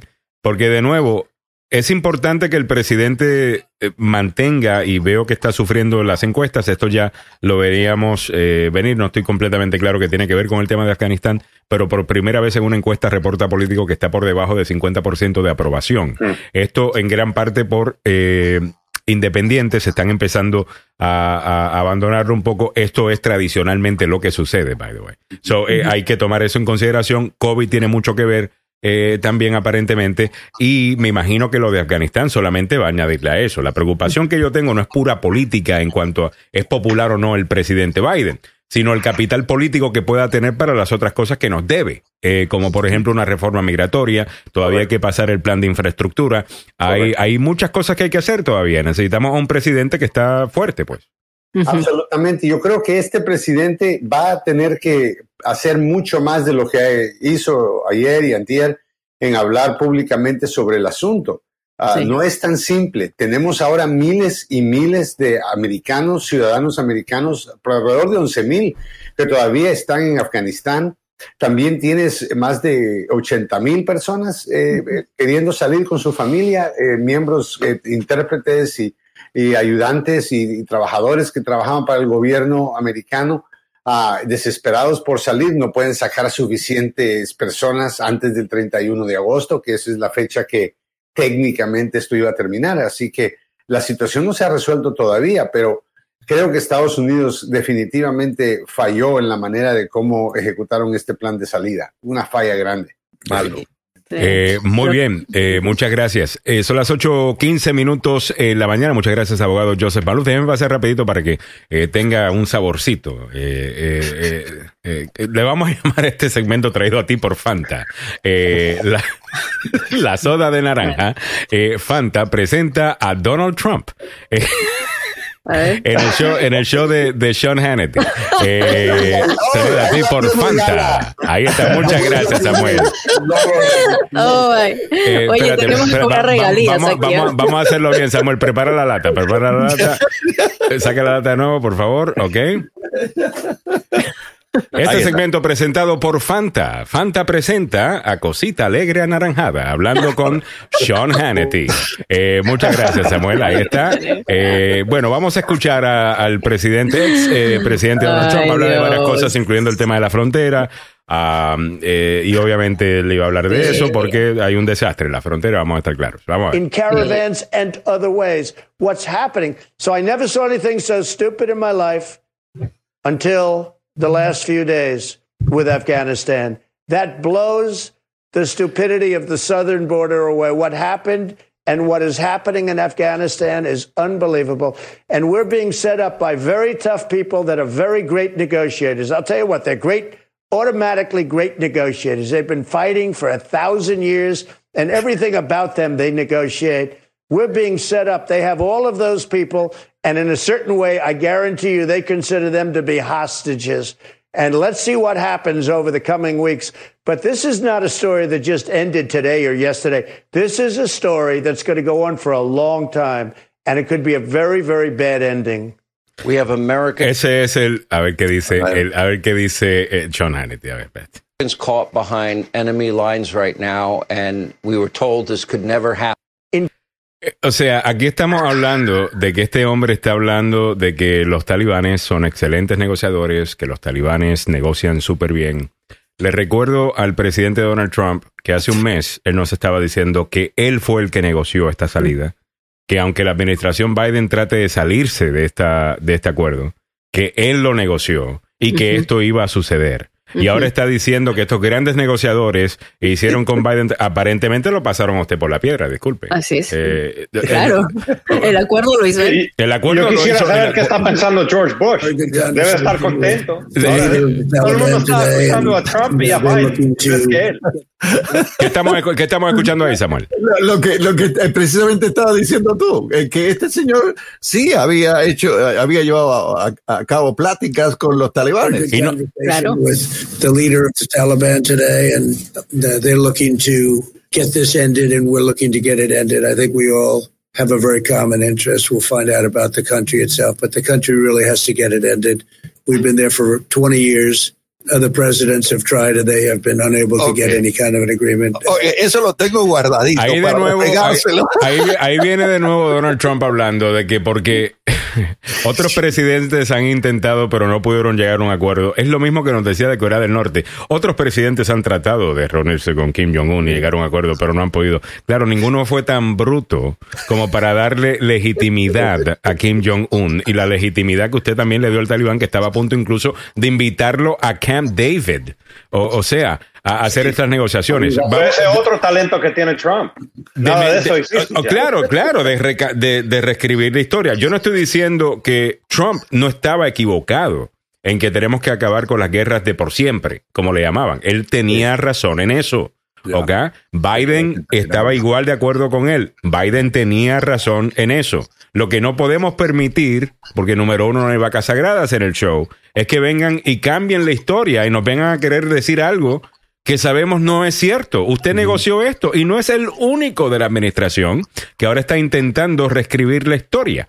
Ah, Como por ejemplo, vámonos con Mr. Mike Pompeo, que te cuento, ha bajado bastante de peso y lo tengo claro que está corriendo para presidente eh, también en, en 2024. Eh, vámonos acá, miren, mírenlo, mire, mire, eh, mire, eh, 2021 en la izquierda, 2020 en la derecha, para la gente que nos está viendo en la radio, estamos viendo unas imágenes de Mike Pompeo, esto hablando recientemente sobre lo que está pasando en, Afgani- en Afganistán, esto en las últimas horas. Uh, the, the Taliban aren't looking for international recognition. I, I saw Speaker Pelosi say that we'll have to see how they behave. This is not a regime. These are butchers. These aren't people who care about a seat at the table at the United Nations. The, the. Mientras que, a la mientras que este hombre está diciendo que el talibán no se merece reconocimiento internacional, a la derecha tenemos al mismo tipo que está hablando con los líderes del talibán, siendo reconocidos internacionalmente como un grupo con quien se tiene que sentar uno en la mesa para ver cómo se van a quedar con el país eh, Afganistán. Usted no tiene que ser trompista, ni tiene que ser demócrata. Eh, para ver la politiquería que se está, que, que estamos viendo con, con este tema. Esto es ridículo, eh, abogado. ¿Esta gente no tiene vergüenza o qué? Ah, no, no, definitivamente es el, el estilo nuevo de, de la política republicana, es eh, mentir en- con tranquilidad y de una manera fresca. Ah, no cabe duda que, que- este Mike Pompeo, el, el seco, va a querer correr para presidente. Ah, pero es, es un idiota, no sabe lo que está diciendo, no puede, y tiene que él entender como Donald Trump que tenemos grabaciones de lo que dijeron antes. Right. O sea, Eh, claro, no- él sabe que en Fox News no la van a presentar. Entonces, como han logrado creer que la... Y esta es la, la tristeza de todo esto, ¿no? En, eh, ya en, en un análisis un poco más profundo de un problema más grande que existe en este país, que es que cada uno va a su esquina, ¿no? A, a buscar información que eh, confirma lo que ellos ya piensan. Eh, ellos no están pensando en que no le vamos a sacar la grabación. Ellos están pensando en que quienes vamos a sacar la grabación sus seguidores no van a estar ahí escuchando, porque sus Eh, eso. seguidores van a ir solamente a Fox News, en donde no van a sacar la grabación, en donde van a recrear la narrativa o ayudarlo a crear una nueva narrativa. Ah, de nuevo, Fox News acusa al resto de los medios de comunicación de ser de un partido al otro. Son ellos los que trabajan como rela- eh, relacionistas públicos para, eh, para sus candidatos. Y eso lo hemos visto una y otra vez. Eh, Lenca Mendoza Larco eh, dice, aparte de todo lo que habló el 45, se dan cuenta del fondo, el ambiente que creó para dar su entrevista. Recreó un ambiente presidencial. Con razón escuché a uno de sus fanáticos seguidores, dice, el presidente habló. Sí, ayer yo vi uno eh, diciendo, esa es la diferencia de tener un presidente, escuche, disculpe la expresión, con bolas y uno que no. Y digo, oye, esto, Oye, ¿dónde? eh, Este, este es la, la, la- este es el problema de estar opinando sin saber. ¿Ves? Porque Trump dijo que él negoció esto. Trump dijo hace un mes. Esto fue gracias a mí. Yo lo empecé Biden- y no lo van a poder parar. yo lo empecé y no lo van a poder parar. Es más, tenía un tono, voy a buscar la grabación, pero tenía un tono así de, de que como, yo, como que yo saboteé a Biden. De esa, sí. Eh, eh, con este, ese fue el, el- el tono que le dio al asunto. Pero Claro, lo lo podrías ver también como rollo. que, eh, bueno, ellos quieren pararlo, pero no van a poder porque la negociación mía fue tan y tan y tan buena y tan y tan inteligente. Ajá, ah, que no van a poder. cuenta el nivel. Mira, te voy a decir algo que acabo de notar cuando escuchamos al 45. Ajá. Mi nivel intelectual bajó al octavo grado. Eso es lo que me di cuenta, al octavo grado máximo, porque empieza a hablar cosas que, oh, lo que está pasando ahí en Afganistán es terrible, es terrible. Es que lo que habíamos hecho era increíble, increíble. Yo, Right. "Bueno, pero, ¿Qué significa eso? Ya. Es Bueno, es que la, manera mal. como él siempre habla, abogado, esa Yeah. es la manera como él siempre, él siempre se refiere precisamente para ese público. Ahora, eh, qué mal cae cuando uno siempre que se queda con el hubiera, ¿no? El hubiera no existe realmente. Yo hubiera hecho esto, yo hubiera hecho lo otro. Claro. Oye, no pudo, no pudo Lo- con lo una guerra, no pudo con una guerra que tenía en sus manos que podía liderarla. El COVID-19 fue una guerra que él perdió Así es. y que nos llevó y nos hundió. O sea, ¿de qué está hablando? Sí, ¿qué le hace pensar en la historia de Donald Trump como presidente? ¿Qué les hace pensar que él hubiese actuado con mayor organización acá, eh, con eh, mayor estrategia a- acá? Señores, vamos a estar claros. Yo siento que, yo entiendo que algunos le creyeron el cuento que este hombre es un superhumano. Ya. ¿ok? Pero Donald Trump hacía todo así. Así. Y- y no- Mañoso. Como, como sea, no, y como sea. Eh, know, Una semana whatever. decía una cosa. Lo, lo importante es hacer el anuncio. Venía Infrastructure Week. ¿Cuántas veces tuvimos la semana de la infraestructura? Que venía el plan de infraestructura. No lo pudo pasar él, lo pasó Joe Biden. ¿Ok? We want to get the best. Y el plan de salud. El plan de salud. el plan de salud que iba a pasar iba a ser beautiful y perfecto y tal cosa. ¿Tuvimos el plan de salud? No, no tuvimos ningún plan de salud. No. Eh, En la reforma Lo que habló de todas las demandas que hizo porque él realmente ganó la elección, las perdió todas. Ah, y, y- y- y, o sea, come on, y ahora tú vas a decirme a mí que tú hubieras manejado esto bien? Come on. No, pero mira, ¿qué se pudo hacer y qué se tiene que hacer para arreglar esto? ¿Qué ¿Cómo ¿Cuál es la solución? ¿Cómo dejó él a los, a, a los kurdos que estuvieron peleando por los Estados Unidos en Siria? ¿Cómo los dejó? ¿Cómo los dejó? Los abandonó. Lo mismo, y- la misma abandonados. Y Abandonados. esas armas también se las quedaron allá. quedaron ¿ok? allá. Así que que deje el show y tratar de decir que él hubiese manejado esto de ninguna otra manera. Mira, es Ya. una competencia para ganar puntos políticamente. No les importa la verdad, no les importa si murieron americanos y no les importa la vida de los afganistanos que se sacrificaron uniéndose a este país y los de el Talibán ya tienen listas preparadas para matarlos. Así que vamos a, a ser honestos. Biden por lo menos está tratando de sacar a la gente que ayudó a, a nuestros soldados a, a- a- a pelear la guerra por 20 años, intérpretes, familiares de intérpretes, etcétera. Pero la realidad es que perdimos la guerra. La realidad es de que eh, ya nos debimos de haber ido de ahí antes de Obama. Y, y claro, ahora se dan cuenta por qué nadie quería ah, tomar el paso de sacar a los soldados de Afganistán, porque se iba a caer el país y iban a echarle la culpa al presidente y el punteo de, Yeah. de, de- de- whatever, you know, Ahora, aprobamiento y demás. Por eso que digo, el que ganó fue George Bush. Ahora, vámonos, eh, déjeme leer, voy a leer algunos comentarios y nos, y nos vamos a ir a- al otro tema eh, que mencionó eh, eh, Trump ayer, en donde sospecho va a tener más apoyo. Ah, y es el tema de la frontera. Ah, eh, el- en, el, en el tema de, de inmigración y ya, ya, ya yo puedo ver por dónde va la cosa, ¿no? Eh, dice- ese ya lo habíamos leído. Cojute City Galvez dice, pusieron atención de los que dijo en la entrevista de ayer, las caravanas vienen en camino, ¿será que entendí mal? ¿Ya planeó otra vez esas caravanas? Corríjanme. Eh, Él, bueno, tú sabes que meterle miedo de que vienen a llevarte a, a tu hija, a tu esposa y el resto. Vienen los inmigrantes con COVID. Eh, ahora van a tomar COVID en serio porque supuestamente son los inmigrantes que lo están trayendo. Eh, tú sabes que esa es la, la, la, la movida de, de, de esta gente. Saludos para Merlín Fajardo, que está por ahí. Luis Lagos dice una pregunta para Samuel Galvez. ¿Usted es rockero? ¿Qué banda integra y qué tipo de música toca? Eh, Hay dos eh, Luisa. eh, este es Luis Lagos. Ya. No, ¿Rockero o discúlpame, loquero? sigue, sigue leyendo Alejandro, pero en el chat hay dos Luis Lagos, uno de Perú, que es mi admirador, aparentemente Luis. eh, Eh, ah. ya- no, es periodista, es periodista, hemos conversado. Y también está ¿Y Luis qué, Lagos qué- de... de- le quita? ¿Qué le quita el periodista? Entonces los periodistas ya no, no tienen... No, no, no, no. Empezamos la conversación porque está en el rumbo Ah, vaya. periodismo. Ah, porque si es periodista está bien, te puede gustar igual. No, puede gustar igual. Eh, Luis Lagos dice buenos días y veo que hay un tocayo por aquí. Sí, sí, aquí tenemos dos, aparentemente. Eh, yo me preocuparía por Evo Morales. Está haciendo política en Perú. Eh, Muy bien. Eh, Luis Lago dice, y soltero y sin compromiso. Digo, hay una diferencia. Muy bien, estamos ya dando los datos. Le gustan las caminatas eh, por la naturaleza. Eh, muy bien.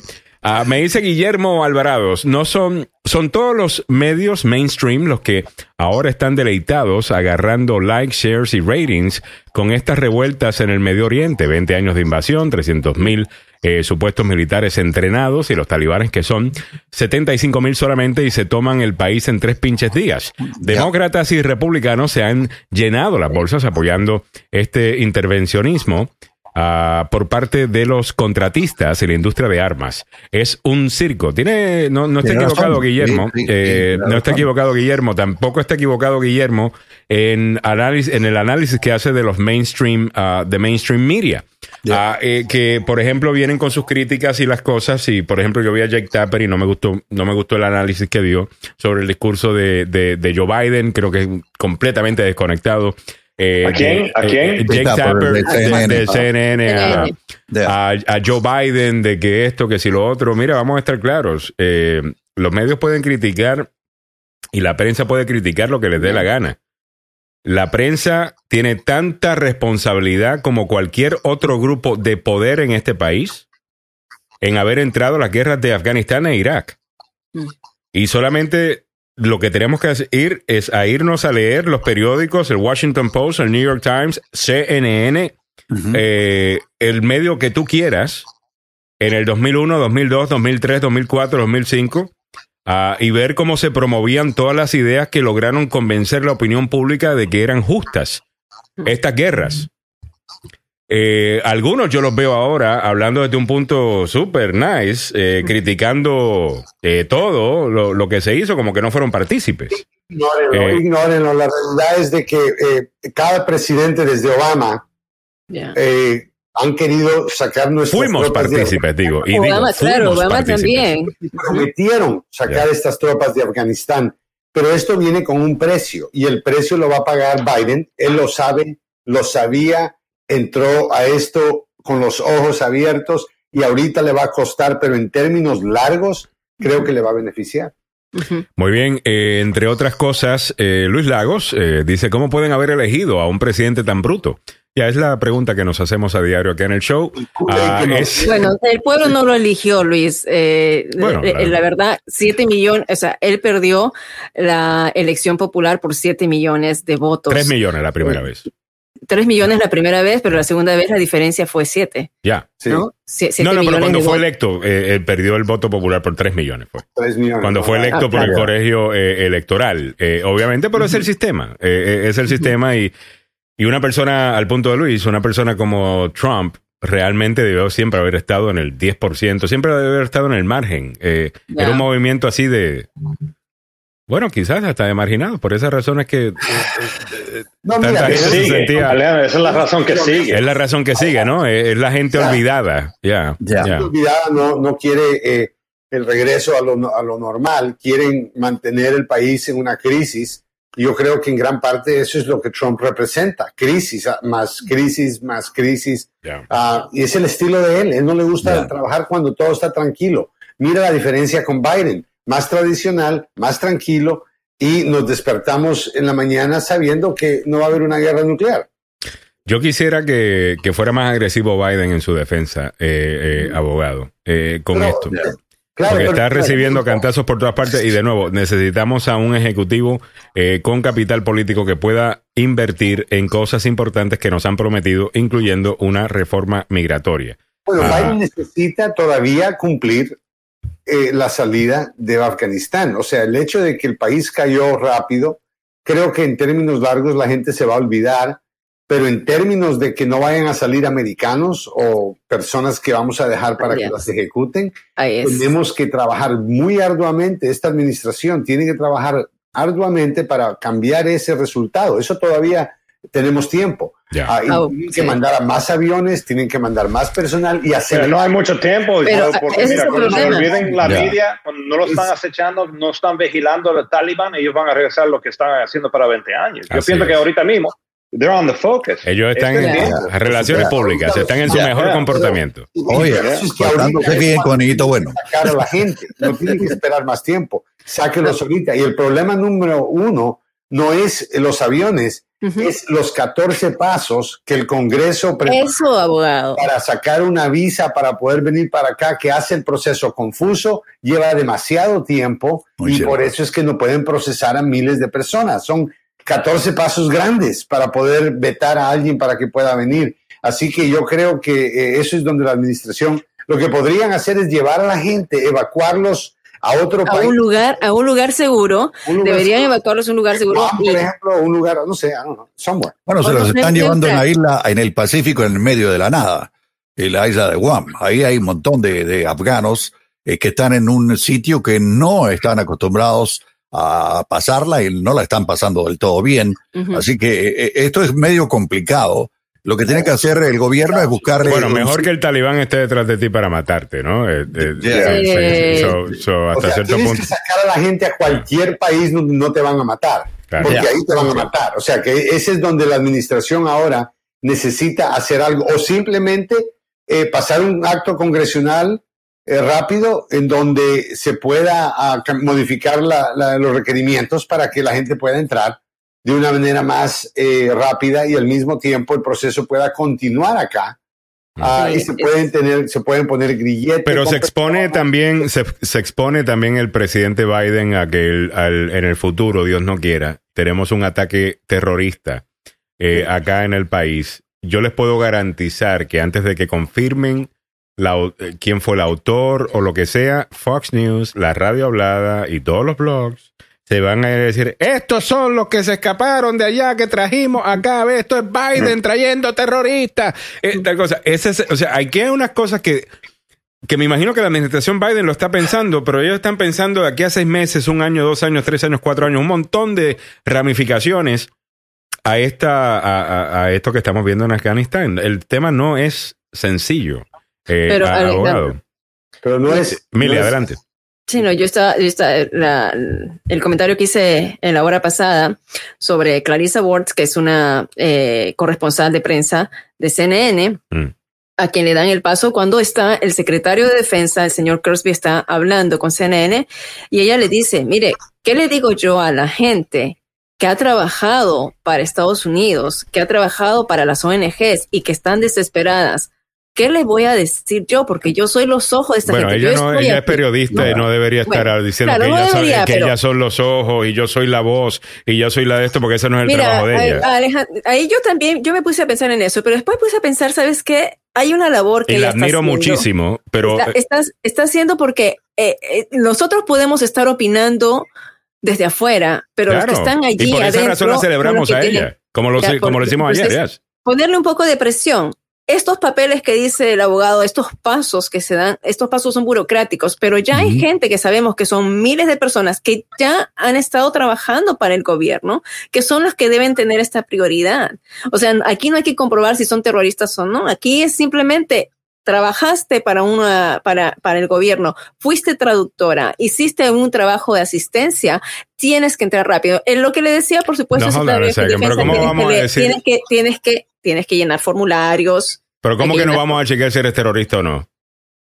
Lógico, ok, bueno, te chequean cuando ya trabajas, lo ¿no? que Lo que Mili está Tú estás diciendo. trabaja- si tú ya trabajaste para el gobierno, ya tienes que estar Gobierno. chequeado. Ya.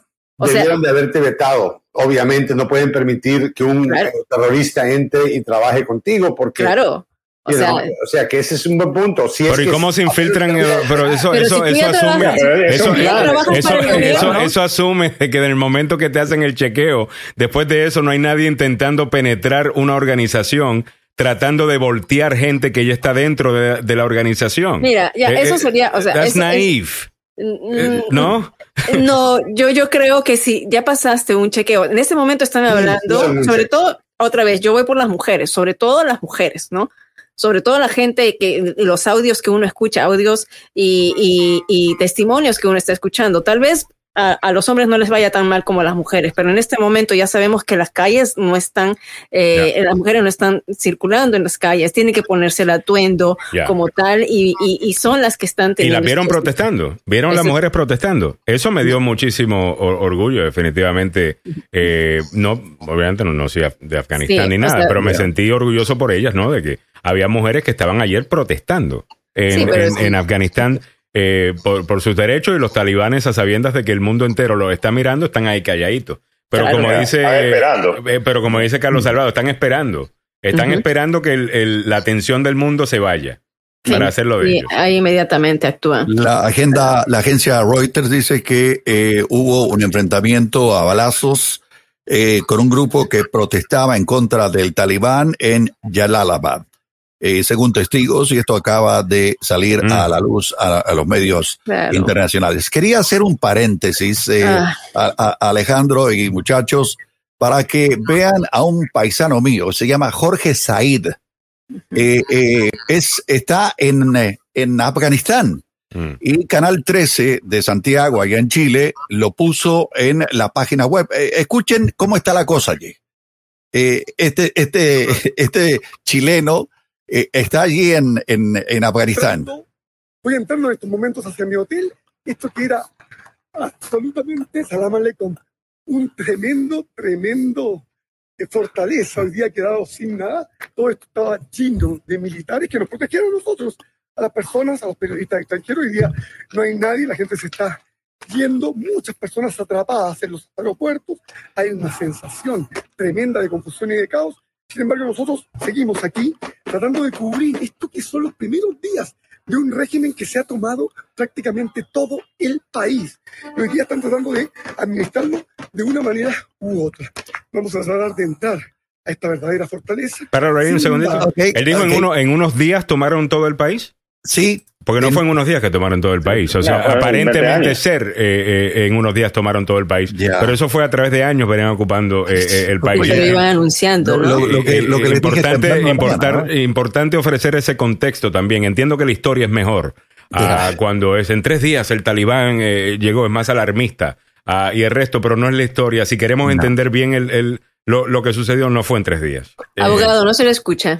Gracias. Lo que no están diciendo tampoco es que eh, obviamente esto fue algo planeado, esto fue algo basado en un acuerdo, esto fue algo que ya sabíamos que nos íbamos a ir, el talibán venía en camino de todos modos, nos Ya. fuéramos o no, ellos venían en camino, así que eh, la manera, yo creo que esta es la manera como todo terminó, simplemente eh, se ve muy, ah, no, no bien planeado. No. Ya, eh, definitivamente que no. Eh, yo creo que, no sé, abogado, pero al mismo tiempo no han anunciado ningún despido, nadie, no han responsabilizado a nadie eh, eh, por lo que sucedió. Me pregunto si debería, eh, si de verdad eh, alguien no hizo su trabajo bien, eh, hubo una falla de inteligencia. Que anuncien algo, eh, abogado, como que están tomando responsabilidad, porque definitivamente que estamos de acuerdo con el argumento de Joe Biden de que, hey, díganme por qué debo yo mandar a un soldado más a morir en una guerra en donde los soldados de Afganistán no están dispuestos a pelear eh, por su propia patria. Hasta que no contestemos esa pregunta, el resto realmente no, no, no importa pero en cuanto a tener Estados gente allí. Unidos- Estados Unidos deja un país que, que o- ocupó, si podemos decir eso, Sí. por 20 años, tiene que dejar a ese país de una manera consistente con la imagen del país de los Estados Unidos, con la imagen de un país poderoso, pero humanitario. Y, ver personas morir en un avión adentro de donde las llantas fueron torturadas, o sea, eh, eso no fue humano, eso no fue bien planeado. No me vas a decir que era necesario si sabían que nos íbamos a ir y sabían que el talibán iba a tomar control. ¿Por qué entonces esperarnos y no sacar a esta gente de una manera ordenada? Mira, esto, esto va a ser difícil, abogado. Sacar a las personas primero, ¿no? Pero-. Es que tienes que sacar a las personas y tienes que sacar a su familia también, porque de- de- volviendo, vol- 300 vol- volviendo, volviendo al tema de, eh, ok, eh, un terrorista, no van a ser terroristas porque estas personas ya trabajaron para eh, el, el gobierno, ya los chequeamos, tal cosa. Como con cualquier otra cosa, si tú puedes tener palanca sobre alguien, leverage eh, sobre alguien, y tú dejas a tus familiares en Afganistán, y ahora te los están amenazando, aunque te traigan para acá y fuiste chequeado y, y el resto, ahí te pueden amenazar a tus familiares y lograr que tú hagas algo que jamás harías, solamente Correcto. para proteger a- a- a- a tu familia. Las cosas son más complejas. Eh, ¿Ves? Entonces, estas son las cosas que Joe Biden va a tener que tomar en No consideración. Eh, No, y la vida no es justa, No, definitivamente. A mí no me parece no. justo tampoco. Esa gente, y no, yo creo que deberíamos hacer todo lo posible para que esta gente pueda entrar. Simplemente no creo que es tan sencillo como que, bueno, trabajaron para los Estados Unidos y automáticamente deben entrar eh, y no representan necesariamente un peligro para la seguridad nacional eh, de- del país. Es triste decirlo, pero hay que decirlo. Sí, pero están abandonados, se sienten abandonados. O sea, trabajaron para los Estados Unidos, estuvieron 10 años, 5 años, 10 años, fueron parte, o sea, contribuyeron y que ahora se sientan abandonados eh, porque no llegan las operaciones como debe ser y no están siendo sacados de la manera rápida. O sea, esto tiene que ser más rápido, más, eh, eh, tiene, tiene, tiene que agilizar la logística Hmm. ¿No? Y enviar muchos más refuerzos para poder evacuar. Y también trabajar con otros, eh, obviamente con nuestros aliados, ah, y tenemos aliados en todas partes del mundo, eh, para que esta gente, si no quieren venirse acá a los Estados Unidos, que se vayan a otra parte, quizás algo pues, más cerca, algo que se parezca más a lo que ellos, you know, donde ellos quisieran eh, eh, vivir y tomar eso en consideración también. Estamos asumiendo que todos quieren venir para acá, por lo que leo no es necesariamente el caso. 8.44 minutos de la mañana, me dice Pepe Villalobos. ¿Y cómo entraron los talibanes del 911? Bueno, los talibanes no entraron acá al 911, pero entiendo el punto. Pasaron el chequeo de migraciones y miren qué pasó. Sí, pasaron todo. Incluso tenían estas, ¿cómo le llamaban a eso, Samuel? ¿La Visa Express? Ya, Visa Express y eh, la mayoría de ellos eran de Arabia Saudita. sí. Sí, O así sea, que no. no eran ciudadanos americanos, pero en esa época eh, los chequeos de inmigración eran bien leves. Era- Ya. sí. Y Estudiaron. cualquiera podía tener una licencia de conducir. Lamentablemente, aquí en Virginia se les otorgó a la mayoría de eh, terroristas la licencia de conducir. Aquí en los Estados Unidos, la licencia de conducir es como si fuera tu identificación nacional. Y por eso, Aunque no después de eso, se, después de eso, se pasaron varias leyes para restringir. O sea, las leyes que están en este momento primando de inmigración no eran las leyes que estaban antes en el 2000. Pero Todo inclusive si tomas en consideración lo que hemos visto allá precisamente en Afganistán en cuanto al ataque a tropas por personas que son miembros del ejército de, de Afganistán, entrenados por estadounidenses que han pasado todo tipo de chequeos y después terminaban atacando algunas veces a, a tropas estadounidenses. No son la mayoría, no son una abrumadora, eh, no- es un grupito. Pero es que, de nuevo, para, un, para que un ataque terrorista sea exitoso, no necesitas que vengan 100 y sean exitosos. Con, con que se cole uno. Eh, es, es eso. Y ese es el, o sea, es el problema. Eh, ¿Ves? Estoy de acuerdo que hay que darles espacio, No, hay que tratar sí. de tenerlo acá. Eh, no creo que es blanco y negro. Es lo que quiero decir. Preferencia mujeres. Yo creo que en la lista, en el listado que ellos hagan, en la preferencia se le tienen que dar a las mujeres que han trabajado con, Con el eso gobierno de estoy de Estados acuerdo Unidos también. y que le hagan todo el chequeo, pero son es la prioridad. 8.46 minutos en la mañana. Edith Salazar dice, es muy cierto lo que dice Miri, las mujeres están en riesgo. Las que estaban por graduarse están ocultando sus títulos universitarios para no estar en peligro. Y de nuevo, por más que diga el talibán que ellos han cambiado, yo no les creo. Y No, tenemos experiencia en los llamados terroristas. Además, los musulmanes son muy trabajadores e inversionistas. Dice eh, Luis Lago que, que le abre las puertas del Perú, dice a, a- a ellos. Los terroristas del 911 tienen, tenían un estatus como visas de estudiante, etcétera, dice Lenka Mendoza. Estaban tomando clases de piloto y por eso es que tenían esas visas Mira qué y estaban aquí legalmente. Ahora, eh, eh, la- la- ellos entraron, me imagino yo, porque en Arabia Saudita se aseguraron que no tuvieran ningún antecedente penal ni nada. Y por eso es que yo reclamo que Arabia Saudita todavía no se ha hecho justicia con ellos por lo que Responsable. Con el dinero, Ya, billete. billete.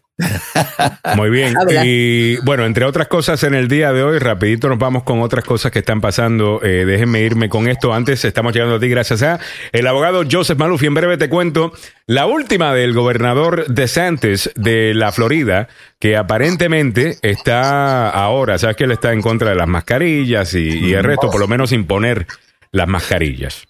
Pero ahí lo vienen escuchando promoviendo una supuesta medicina. Ay, sí. Bueno, eh, la medicina que está promoviendo, aparentemente, es de un gran donante de él. Nice. Ah, y, y esto, pues, obviamente podría ser, ¿cómo le llaman a eso? Creo que se llama conflicto de interés. Creo que es el Ajá. término que se utiliza, ¿no?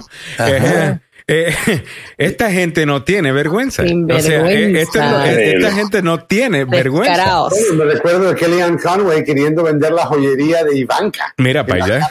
Sí, la joyería de Ivanca. ¡Wow! ¿Joyería? ¿A eso Joyería? ¿Denle joyería al lado para ganar dinero? Oh my God. Sí, creo que se llama prohibido, forbidden, la joyería de, de Ivanka.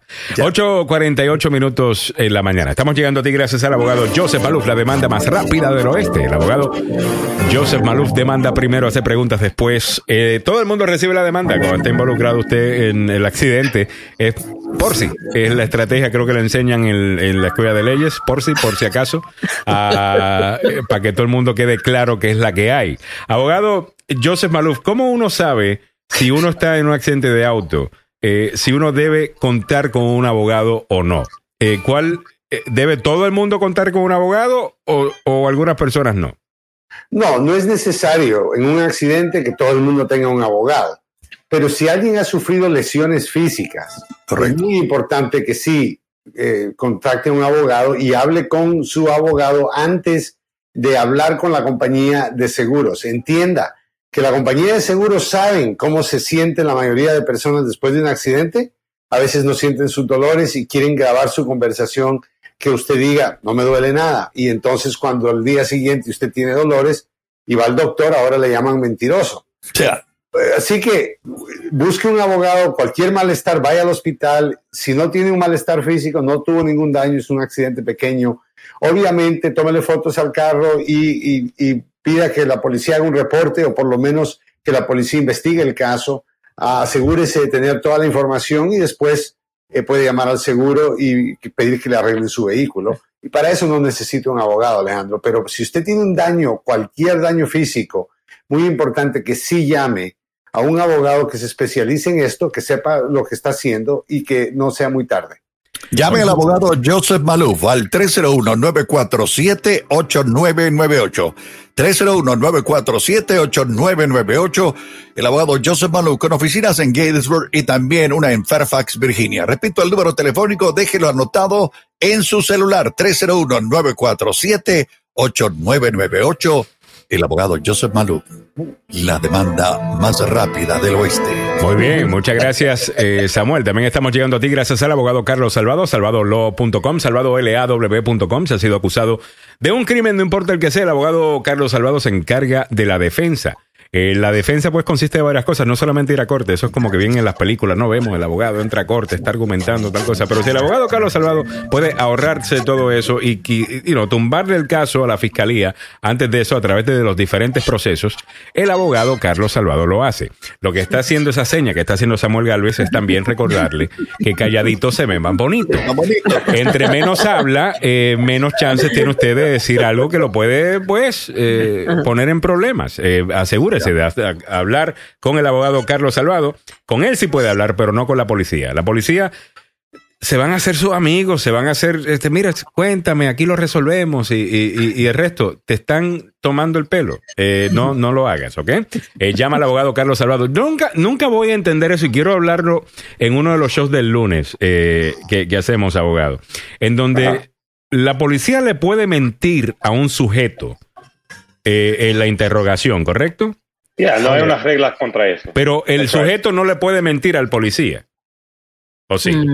Well, mira, sí puede mentir, pero después te lo van a utilizar, te lo van a tirar en la cara después. Usted calladito es más bonito como siempre. Yeah, es más mejor no hablar. Mira, mira el show de nosotros, ¿de qué hablamos? ¿Escucharon a Trump ayer? Sí. Él no habla. No hay ningún tema para hablar. Y eso es lo que hay que, así es. Bueno, hay tema para hablar sin Trump y lo hacemos a cada rato. Yo, eh, No, no, yo digo de Trump. Ah, de Trump, De yeah, Trump. sure.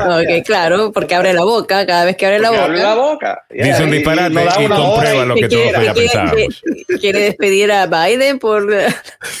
quiere que Biden No, se no, vaya quiere que se renuncie. política. el- que renuncie, claro. Bueno, al final del día, el punto es calladito se ve más bonito. Quédese calladito. Hable con el abogado Carlos Salvado. Usted tiene abogado, se llama Carlos Salvado. Salvadolaw.com. Llámelo al siguiente número. 301-933-1814. 301-933-1814. 301-933-1814. Salvado, salvado, y está salvado. Eso, 8.52 minutos en la mañana. Entonces, vámonos con esta noticia muy, muy, muy, muy linda. Eh, eh, no me sorprende porque lo hemos visto ya en el pasado, otro que también se opone o hace campaña eh, en contra de la mascarilla. Su esposa estaba comprando acciones en una compañía que, eh, eh, Oh. que vende un producto que es supuestamente una cura para COVID-19. Ah, Claro. Hay un hay un beneficio si la gente no tiene máscara puesta y el COVID se sigue regando. Ahora más gente va a comprar ese producto del cual tú eres accionista eh, en- en esa compañía. ¿Cómo eh, no es, es un conflicto de interés? Bueno, la gente que no está enferma no compra el producto. Claro, entonces ahora tú estás promoviendo que no tú necesites máscaras, eso va a incrementar la gente que, que, que, que cae con, con, con COVID. Excelente idea de negocios. Ahora, de ese, eh, ese- estaba hablando de Rand Paul, que está hablando de Rand Paul, ¿no? Eh, Oh, yeah. eh, Ron Paul que la esposa invirtió dinero en un medicamento, bueno, una, far- en una compañía que estaba generando un medicamento para en contra de COVID. que es un escándalo y debería ser un escándalo porque yo no entiendo todavía cómo es que un senador y un congresista pueden comprar acciones y se les permite. ¿Cómo es eso legal? Insider trading es ilegal. ¿Por qué, Carlos Salvador, tú que eres criminalista? No, porque te da un, un avantaje Una de lo ventaja. además que no un avantaje que no debe de tener. Pero yo no sé si esto es insider trading, esto es diferente, porque ellos no tienen que decirte que, que son dueños de estas cosas. Pero tienen Yo, no acceso. tienen que pero lo que Pero te quiero sí. decir, sí, pero cuando compran, eh, Carlos, Tienen acceso a información que nosotros no tienen tenemos. acceso a información que el resto del mercado no tiene. Claro. Eh, eh, ¿Me entiendes? O sea, ellos saben, por ejemplo, lo que se va, el, el testigo va a decir en la vista, porque someten el testimonio antes de tiempo.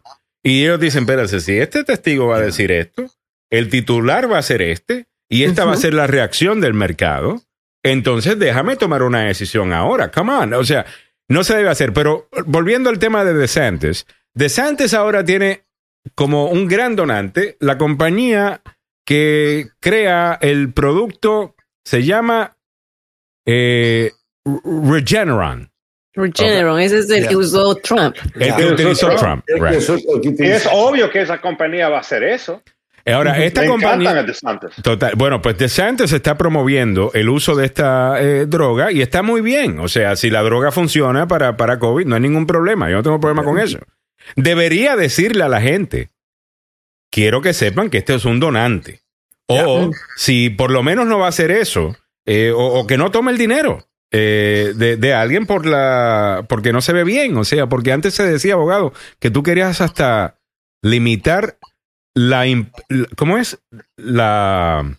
Impresión. La impresión, la apariencia de algo, eh, you know, eh, you know, de, de algo tru- tru- truquerista, eh, por Claro, llamarlo de alguna es- manera. Es una, es una apariencia que claramente te deja pensar de que la persona que está tratando de controlar la salud del Estado lo está haciendo simplemente de una manera irresponsable para ganar más dinero. Mientras más enfermos con COVID hay, más van a comprarse la medicina. Si usted no coge el virus, no la va a necesitar. Entonces, Ahora. un incentivo ah, para que la gente se enferme. Estratégicamente bien pensado, porque tanto en estos estados donde no se quiere el que se mm, ordene el uso de la mascarilla, tanto en el estado de Florida como en el de Texas, en estos estados sí se promueve la vacunación. Pues se está, se está promoviendo la vacunación porque lo que menos quieren es que la gente muera, sino que la gente tenga el tratamiento y que digan que es por el tratamiento o que eh, los seguros curan el tratamiento, porque ya Regeneron ya fue ah, eh, aprobado por la FDA hace unas semanas. Entonces, como eh, oficialmente, eh, como, como una medicina de emergencia en contra del virus, que es un antiviral. Bueno, lo que está pasando aquí es eso, o sea, que promueven la vacuna, porque en estos estados sí, Florida es uno de los estados que, eh, y me consta, ¿no? Yo por lo menos estuve en Miami, tú puedes muy fácilmente vacunarte. Bajas del aeropuerto, hay gente ofreciéndose, en, hay lugares amplios donde simplemente vas con tu auto y están ofreciéndote la vacuna. Igualmente en Texas, ¿no?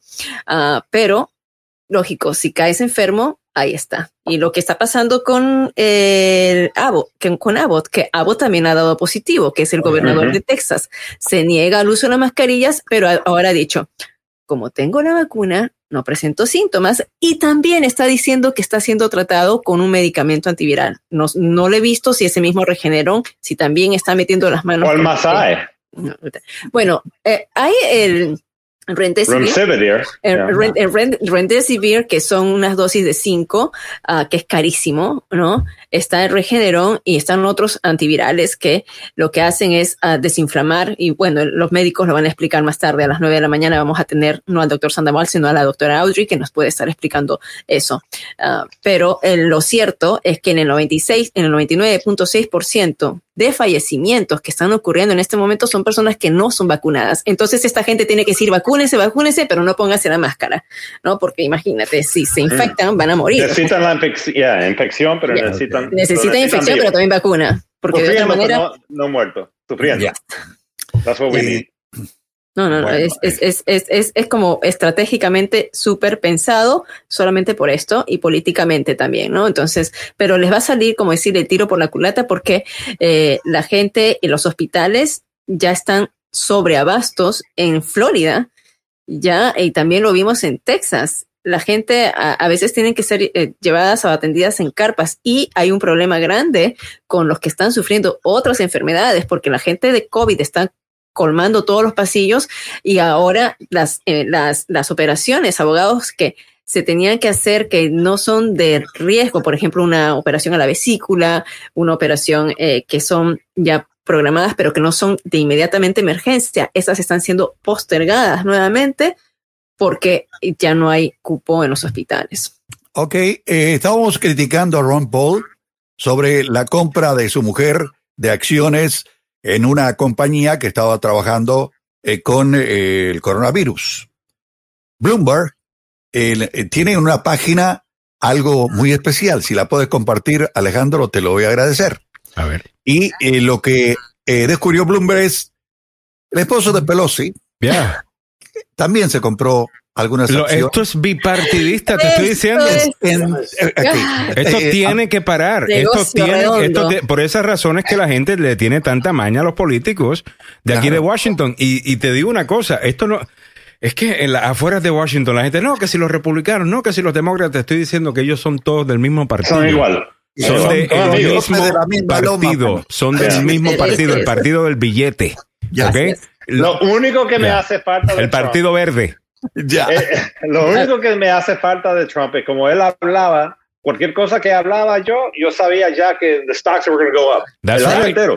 claro. Yeah, Eso es lo que decía. Oh, ¿por qué no usamos Clorox? Boy. Entonces, Claro. ya, lo siento, ya, O tú good. sabías que cuando la bolsa de valores estaba baja, que, que, que comprara porque él eventualmente iba a anunciar alguna cosa que iba a lograr que la Eh, bolsa eh, lo subiera. hizo, y era lo un hacía ciclo, una era y un otra ciclo. vez, una y otra Yeah. vez, una y Era otra un vez. Eh, o bajarla también, porque se puede hacer dinero. O como- bajarla o- cuando quiso. Porque tú Yeah. puedes bajarla y hacer dinero también, ¿no? A través del short Yeah. selling, ¿right? Eh, Pero right, muy bien. trade se da aquí en Washington a todo nivel y, Y en tienen todo que pararlo. político. Pero ¿por qué Sí. no votan en contra de esto? Con todo y que es popular. La mayor parte de la gente eh, está de acuerdo con eso. ¿Por qué no? Ya. Porque El son marido ellos mismos. Porque son ellos la mismos. ley. Porque son Ya. ellos mismos los que están Ya. votando. Es como que cuando es para subirse el salario, ahí votan y se suben el salario. No, yeah. Ah, Se presenta- hasta el domingo trabajan. Sí. Para hacerlo. Y a trade crown, mano. Claro, nueve y un minuto en la mañana. Nos tenemos que ir. Muchas gracias a, a- a todos. Muchas gracias al abogado Carlos Salvador, al abogado Joseph Maluf. Nos vamos a quedar acá hablando de todas estas drogas y, y cosas. Tenemos los mejores invitados eh, para estos temas a continuación.